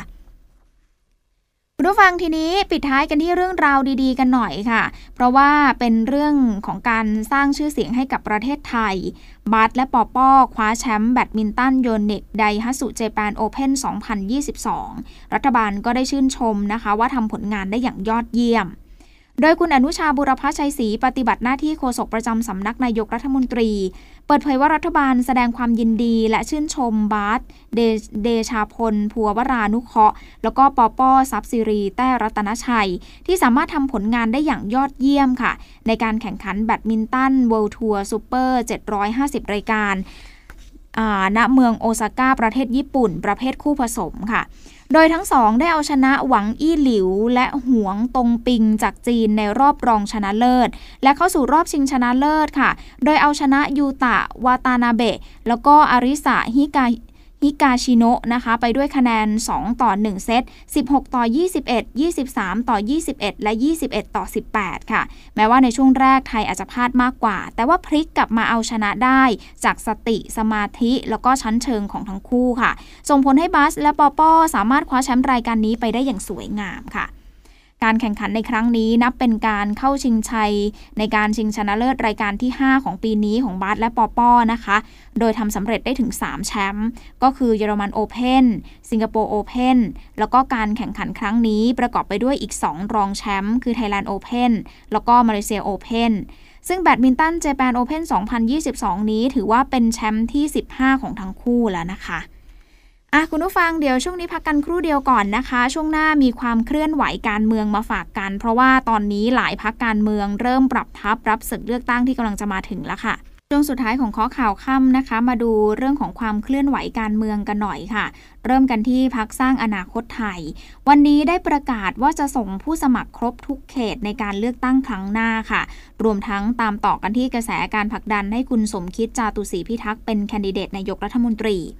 วันนี้คุณสุรนันท์เวชชาชีวะรองหัวหน้าพักสร้างอนาคตไทย ในฐานะหัวหน้านำทีมกรุงเทพมหานครเนี่ยนะคะ ก็ได้นำทีมพักสร้างอนาคตไทย ลงพื้นที่ไปพบปะพ่อค้าแม่ค้าที่ตลาดริมคลองเจริญกรุง 103 ค่ะ บอกว่าชุมชนแห่งนี้ถือว่าเป็นอีกหนึ่งโมเดลที่หลาย ๆ ชุมชนควรที่จะพัฒนาตาม เพราะว่าสามารถพัฒนาวิถีชีวิตริมคลองให้กลับมาสวยงามได้ แล้วก็ยังได้ยืนยันด้วยนะคะ ว่าการเลือกตั้งในครั้งหน้าพักสร้างอนาคตไทยพร้อมจะส่งผู้สมัครครบ 400 เขต เพื่อเป็นทางเลือกใหม่ให้กับประชาชน ยืนยันพักมีความสัมพันธ์อันดีกับทุกฝ่าย ไม่จับมือกับใคร แล้วก็จะไม่เข้าไปในกลุ่มที่ขัดแย้งกลุ่มเดิม ส่วนเรื่องที่คุณสมคิดจาตุศรีพิทักษ์ที่พักจะเชิญให้เป็นแคนดิเดตนายกรัฐมนตรีเนี่ยนะคะ ก็พร้อมจะใช้ประสบการณ์ที่มีมาแก้ไขปัญหาเศรษฐกิจ แล้วก็ปรับโครงสร้างการเมืองที่ส่งผลกระทบให้เศรษฐกิจมีปัญหาด้วย พร้อมเสนอชุดความคิดใหม่ พักใหม่ แล้วก็นายกคนใหม่ ก็ต้องติดตามกันต่อสำหรับเรื่องนี้นะคะ อีกหนึ่งพักค่ะพักไทยสร้างไทยนะคะ วันนี้ก็มีความเคลื่อนไหวเช่นกัน ไทยสร้างไทยของคุณหญิงสุดารัตน์เกยุราพันธ์นะคะ มีการประเมินสถานการณ์ทางการเมืองในช่วงนี้ บอกว่ามีความไม่แน่นอนอะไรก็เกิดขึ้นได้เพราะว่าพลเอกประยุทธ์จันโอชารัฐมนตรีว่าการกระทรวงกลาโหม พยายามที่จะกลับมามีอำนาจในตำแหน่งนายกรัฐมนตรี ขณะที่พลเอกประวิตยวงสุวรรณรองนายกรัฐมนตรีเอง ก็มีความพยายามที่จะทำหน้าที่รักษาการนายกรัฐมนตรีต่อ ทำให้สถานการณ์ทางการเมืองขณะนี้มีความน่าเป็นห่วงค่ะ ส่วนการที่พลเอกประวิตยพยายามปรับเปลี่ยนภาพลักษณ์ คุณหญิงสุดารัตน์มองว่าสามารถทำได้ อนาคตพักพลังประชารัฐก็อาจจะเสนอชื่อพลเอกประวิตยเป็นแคนดิเดตนายกรัฐมนตรีแทนพลเอกประยุทธ์ก็ได้ เพราะเป็นหัวหน้าพักส่วนความสัมพันธ์พี่น้องระหว่างพลเอกประยุทธ์กับพลเอกประวิทย์ก็ไม่สามารถตอบแทนได้ว่ายังรักกันดีอยู่หรือเปล่า แต่มั่นใจว่าจะไม่มีการยุบสภาผู้แทนราษฎรในช่วงนี้ เพราะต่างฝ่ายต่างอยากรักษาอำนาจให้ได้นานที่สุดนะคะ อันนี้ก็เป็นความคิดเห็นของคุณหญิงสุดารัตน์ในส่วนของคุณทิพานันสิริชนะรองโฆษกประจำสำนักนายกรัฐมนตรี ก็ออกมาแสดงความมั่นใจค่ะ ว่าพลเอกประยุทธ์ได้ทำตามกระบวนการพิจารณาคดีของสารรัฐธรรมนูญ ไม่กดดันเพื่อเป็นเครื่อง ไม่กดดันเพื่อเป็นเครื่องฟอกขาว เพราะว่าไม่ใช่คดีทุจริต ทางทีมกฎหมายก็ได้มีการดำเนินการชี้แจงตามข้อกฎหมาย แล้วก็ตามที่ถูกร้อง ไม่ได้มีหน้าที่ตัดสินหรือว่าเกี่ยวข้องใด ๆ ให้เสียกระบวนการ ไม่ได้มีพฤติกรรมกดดันศาลแตกต่างจากความเคลื่อนไหวของพรรคเพื่อไทยที่กำลังทำอยู่ขณะนี้ ก็เลยขอให้ทุกฝ่ายระมัดระวังในการแสดงความเห็น ยืนยันว่าทีมกฎหมายไม่ใช่เครื่องฟอกขาวให้กับใครเพราะไม่ใช่เรื่องทุจริตต่อหน้าที่ แต่เป็นปัญหาการตีความข้อกฎหมาย ดังนั้นพักเพื่อไทยจึงไม่ควรสื่อสารให้สังคมเกิดความสับสนค่ะ ส่วนการทำหน้าที่รักษาการนายกรัฐมนตรีของพลเอกประวิตยวงสุวรรณรองนายกรัฐมนตรี ก็เป็นการทำหน้าที่แทนระหว่างที่รอการพิจารณาของศาลเพื่อให้นโยบายต่างๆเนี่ยมันขับเคลื่อนไปได้อย่างไม่เกิดสุญญากาศ ซึ่งเสียงจากภาคเอกชนเองก็มีความเชื่อมั่นนะคะ คุณผู้ฟังจากเรื่องการเมืองแล้วมาดูคดีนี้กันหน่อยค่ะ เป็นคดีกรณีของ BTS เนี่ยนะคะ ซึ่งเรื่องของคดีเนี่ยชี้ว่า BTS เนี่ยสารปกครองเขากำลังจะฟ้องกทมเนาะเรียกค่าจ้างเดินรถสายสีเขียวกลางสัปดาห์หน้า เรื่องนี้คุณชัดชาติสิทธิพันธ์ผู้ว่าราชการกรุงเทพมหานคร บอกว่าศาลปกครองได้นัดอ่านคำพิพากษาคดี BTS ฟ้องกรุงเทพ เรียกค่าจ้างเดินรถไฟฟ้าสายสีเขียว ช่วงหมอชิดสะพานใหม่คูคต แล้วก็ช่วงแบริ่งเคหะสมุทรปราการ 12,000 ล้านบาท 7 กันยายนนี้ เรื่องนี้ก็ต้องแล้วแต่ศาลจะตัดสินค่ะ แต่หากเห็นว่าไม่เป็นธรรมกับกทม ก็คงต้องดำเนินการอุทธรณ์โดยเรื่องนี้เกิดขึ้นมานานแล้ว ต้องให้ความเป็นธรรมกับทุกฝ่าย ทั้ง BTS แล้วก็ภาคประชาชน การจะจ่ายเงินอะไรก็ต้องรอบคอบ ต้องดูว่ามีสิทธิ์ที่จะจ่ายหรือเปล่า เพราะนี่คือภาษีของประชาชน โดยสัญญาที่ทำเป็นของกทม และบริษัทกรุงเทพธนาคมจำกัด ที่ผ่านมาก็ยืดเยื้อมานาน 3-4 ปี และกรุงเทพก็ได้ใช้เวลาในการศึกษาเรื่องนี้อยู่ 2 เดือน อย่างไรก็ตามก็ต้องรอการพิจารณาในวันที่ 7 กันยายนนี้ค่ะ ส่วนประเด็นการพิจารณาปรับขึ้นค่าเดินรถส่วนต่อขยายระยะที่ 2 ที่เดิมจะมีการเก็บค่าโดยสาร 15 บาท ก็จะต้องพิจารณา เพราะว่าเห็นใจคนที่ไม่ได้มีการขึ้นรถไฟฟ้าด้วย เนื่องจากว่าทุกวันนี้รายได้จากการเก็บเงินอยู่ที่1 1,000 ล้านบาท แต่กทมจะต้องอุดหนุนงบประมาณในส่วนค่าแรกเข้าแทนผู้ใช้บริการอยู่ที่ 7,000 ล้านบาท ซึ่งงบประมาณส่วนนี้เป็นภาษีของประชาชน ดังนั้นก็ต้องให้ความเป็นธรรมกับประชาชนคนอื่น ที่เขาไม่ได้ใช้รถไฟฟ้า BTS ด้วย ส่วนการเรียกเก็บค่าบริการในส่วนของไข่แดง สัญญากำหนดเอาไว้ในปี 2572 เก็บที่ 44 บาท ก็ไม่สามารถไปแตะต้องได้นะคะ มาดูกันที่เรื่องของอาชญากรรมกันบ้างค่ะ กรณีกระแสโซเชียลแห่แชร์ภาพ แล้วก็ขอความช่วยเหลือให้กับลุงวี ชายหลังโก่งค่อมลงพื้น 90 องศา เขาก็เดินถือกระป๋องเงินขอทานบริเวณตลาดวัดศรีอมตะนครที่อำเภอพานทองที่ชนบุรีล่าสุดค่ะเพจกันจอมพลังก็ได้มีการโพสต์ Facebook เปิดเผยข้อมูลเกี่ยวกับลุงวีชายหลังโก่งคนนี้บอกว่าถูกหลอก ถูกหลอกลุงวีหลังโกง คือแก๊งขอทานข้ามชาติที่หนีข้ามประเทศไทยตามแนวตะเข็บชายแดน เคยถูกส่งกลับมาแล้ว 3 ครั้ง มีรายได้เดือนหนึ่งมากกว่า 1 0 0 0 0แสนบาท โดยในแก๊งนี้มีหลายคนค่ะ มีพฤติกรรมเข้าข่ายค้ามนุษย์ มีการเอาเด็กอายุ 10 เดือนมานั่งขอทานด้วยสำหรับเรื่องนี้มันก็แดงขึ้นมานะคะ เพราะว่าเจ้าหน้าที่พัฒนาสังคมเขาเข้าไปช่วยเหลือ แต่ว่าเขาจำได้ค่ะว่าเคยส่งแก๊งนี้กลับประเทศไปแล้วมาหลายครั้ง หลังจากเอาความน่าสงสารมาหลอกคนไทยเนาะคนไทยก็ใจดีคุณผู้ฟัง คือตอนนี้เจ้าหน้าที่ตำรวจเขาเข้าคุมตัวแก๊งดังกล่าวแล้ว แล้วก็นำตัวส่งไปยังตอมอแล้วด้วยนะคะอีกหนึ่งเรื่องค่ะ เรื่องของตำรวจ PCT เขาลงพื้นที่กวาดล้างปืนเถื่อนออนไลน์ แล้วก็ยึดปืนได้จำนวนมากทีเดียว โดยรองผู้บัญชาการตำรวจแห่งชาติพลตำรวจเอกดำรงศักดิ์กิติประพัฒในฐานะผู้อำนวยการศูนย์ปราบปรามอาชญากรรมทางเทคโนโลยีสารสนเทศ หรือว่า PCT ก็ถแถลงผลการระดมกวาดล้างอาชญากรรมทางเทคโนโลยีค่ะ ยึดปืนเถื่อนออนไลน์ได้มากกว่า 400 กระบอกค่ะโดยรองผบตรบอกว่าปัจจุบันเนี่ยการก่ออาชญากรรมมีลักษณะที่มีการใช้ปืนประทุษร้ายต่อชีวิตร่างกาย ทั้งป้นชิงทรัพย์ในลักษณะที่อุกอาจไม่เกรงกลัวกฎหมายเพิ่มมากขึ้น อย่างเช่นเหตุการณ์ยิงร้านอาหารกลางเมืองอุบล เด็กช่างทำปืนลั่นใส่เพื่อนแบบนี้เป็นต้น แน่นอนว่าหลาย ๆ เหตุการณ์เนี่ยเจ้าหน้าที่ตำรวจก็สืบสวนขยายผล ทราบว่าผู้ก่อเหตุซื้ออาวุธปืน และเครื่องกระสุนปืนผ่านทางออนไลน์เนี่ยแหละค่ะก็เลยได้สั่งการให้ทางตำรวจ PCT ร่วมกับบชน ร่วมกับภาค1ถึง9ระดมกวาดล้างอาชญากรรมทางออนไลน์เหล่านี้ โดยเฉพาะการลักลอบขายอาวุธปืน ตั้งแต่ 24ถึง31 สิงหาคมที่ผ่านมา ซึ่งทางตำรวจเขาสามารถจับกลุ่มผู้ต้องหาได้ทั้งสิ้น 1,967 ราย แบ่งเป็นคดีอาวุธปืน 502 ราย พร้อมของกลางอาวุธปืนอีก 422 กระบอก เครื่องกระสุนปืน 6,903 นัด ยาบ้า 6,257 เม็ด และยาไอซ์อีก 400 กรัมค่ะ ในส่วนของอตำรวจ PCT ก็จับกลุ่มผู้ต้องหาทั้งสิ้น 183 ราย มูลค่าความเสียหายมากถึง 58 ล้านบาทเลยนะคะจับบัญชีม้ากดเงินทั้งสิ้น 350 หมาย ผู้ต้องหา 365 รายค่ะโอ้ก็เยอะทีเดียวนะคุณผู้ฟัง เพราะว่า ตอนนี้เนี่ยออนไลน์เนาะเด็กและเยาวชนเขาเข้าถึง ฉะนั้นก็ต้องระมัดระวังกันนะคะ ในส่วนของผู้ปกครองต้องสอดส่องดูแลให้ดี วันนี้ทางกทมเขาได้เปิดโครงการไม่เทรวม จัดรถแยกถังขยะเศษอาหาร แล้วก็ขยะทั่วไป วิ่งรับ 3 เขตนำร่องก่อน แล้วก็จะมีการประเมินและขยายผลไปทั่วพื้นที่ค่ะ โดยช่วงเช้าค่ะ คุณชาชาสิทธิพันธ์ผู้ว่ากทม ก็ได้เป็นประธานเปิดตัวโครงการไม่เทรวม พร้อมเปิดตัวรถขยะแบบใหม่ ที่ศูนย์อาหารสวนลุมพินีเขตประทุมวันค่ะ โดยทำการเปิดผ้าคลุมรถขยะรูปแบบใหม่ ร่วมกับแอนนาเสืองามเอี่ยม Miss Universe Thailand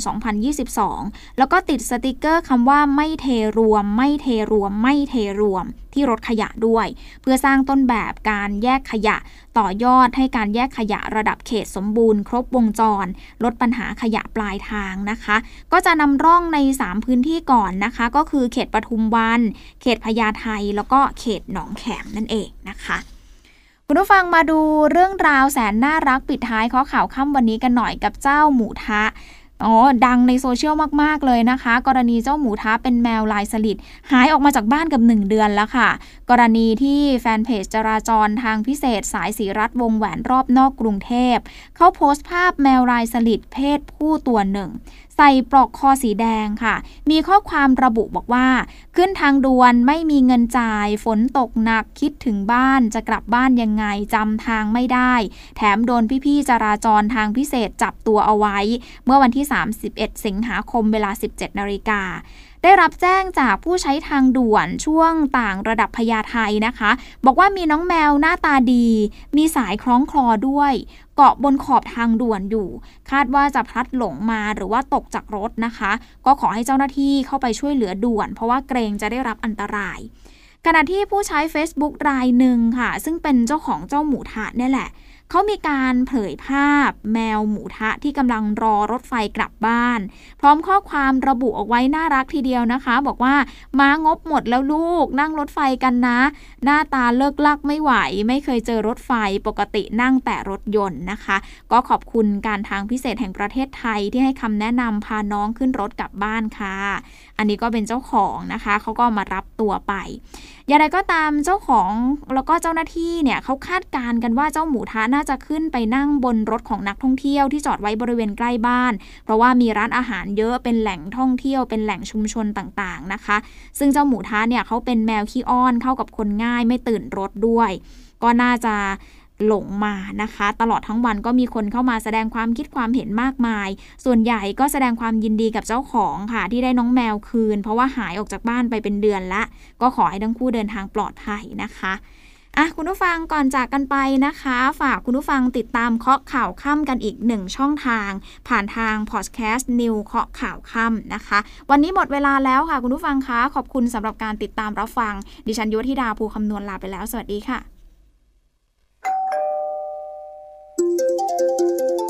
ย่อโลกข่าวทั้งวันให้คุณรู้ข่าวไม่ตกประเด็น ช่วงเคาะข่าวค่ำกับพิธีกรคนข่าว พบกันทุกวันจันทร์ถึงวันอาทิตย์ไม่ควรพลาด เพราะคุณจะไม่ตกข่าวที่คิดแล้วเคาะ ทุกวันส่งตรงถึงคุณ ตั้งแต่เวลา 19นาฬิกา30 นาทีถึง 20นาฬิกาโดยประมาณ ทางสถานีวิทยุในเครือกองทัพบบก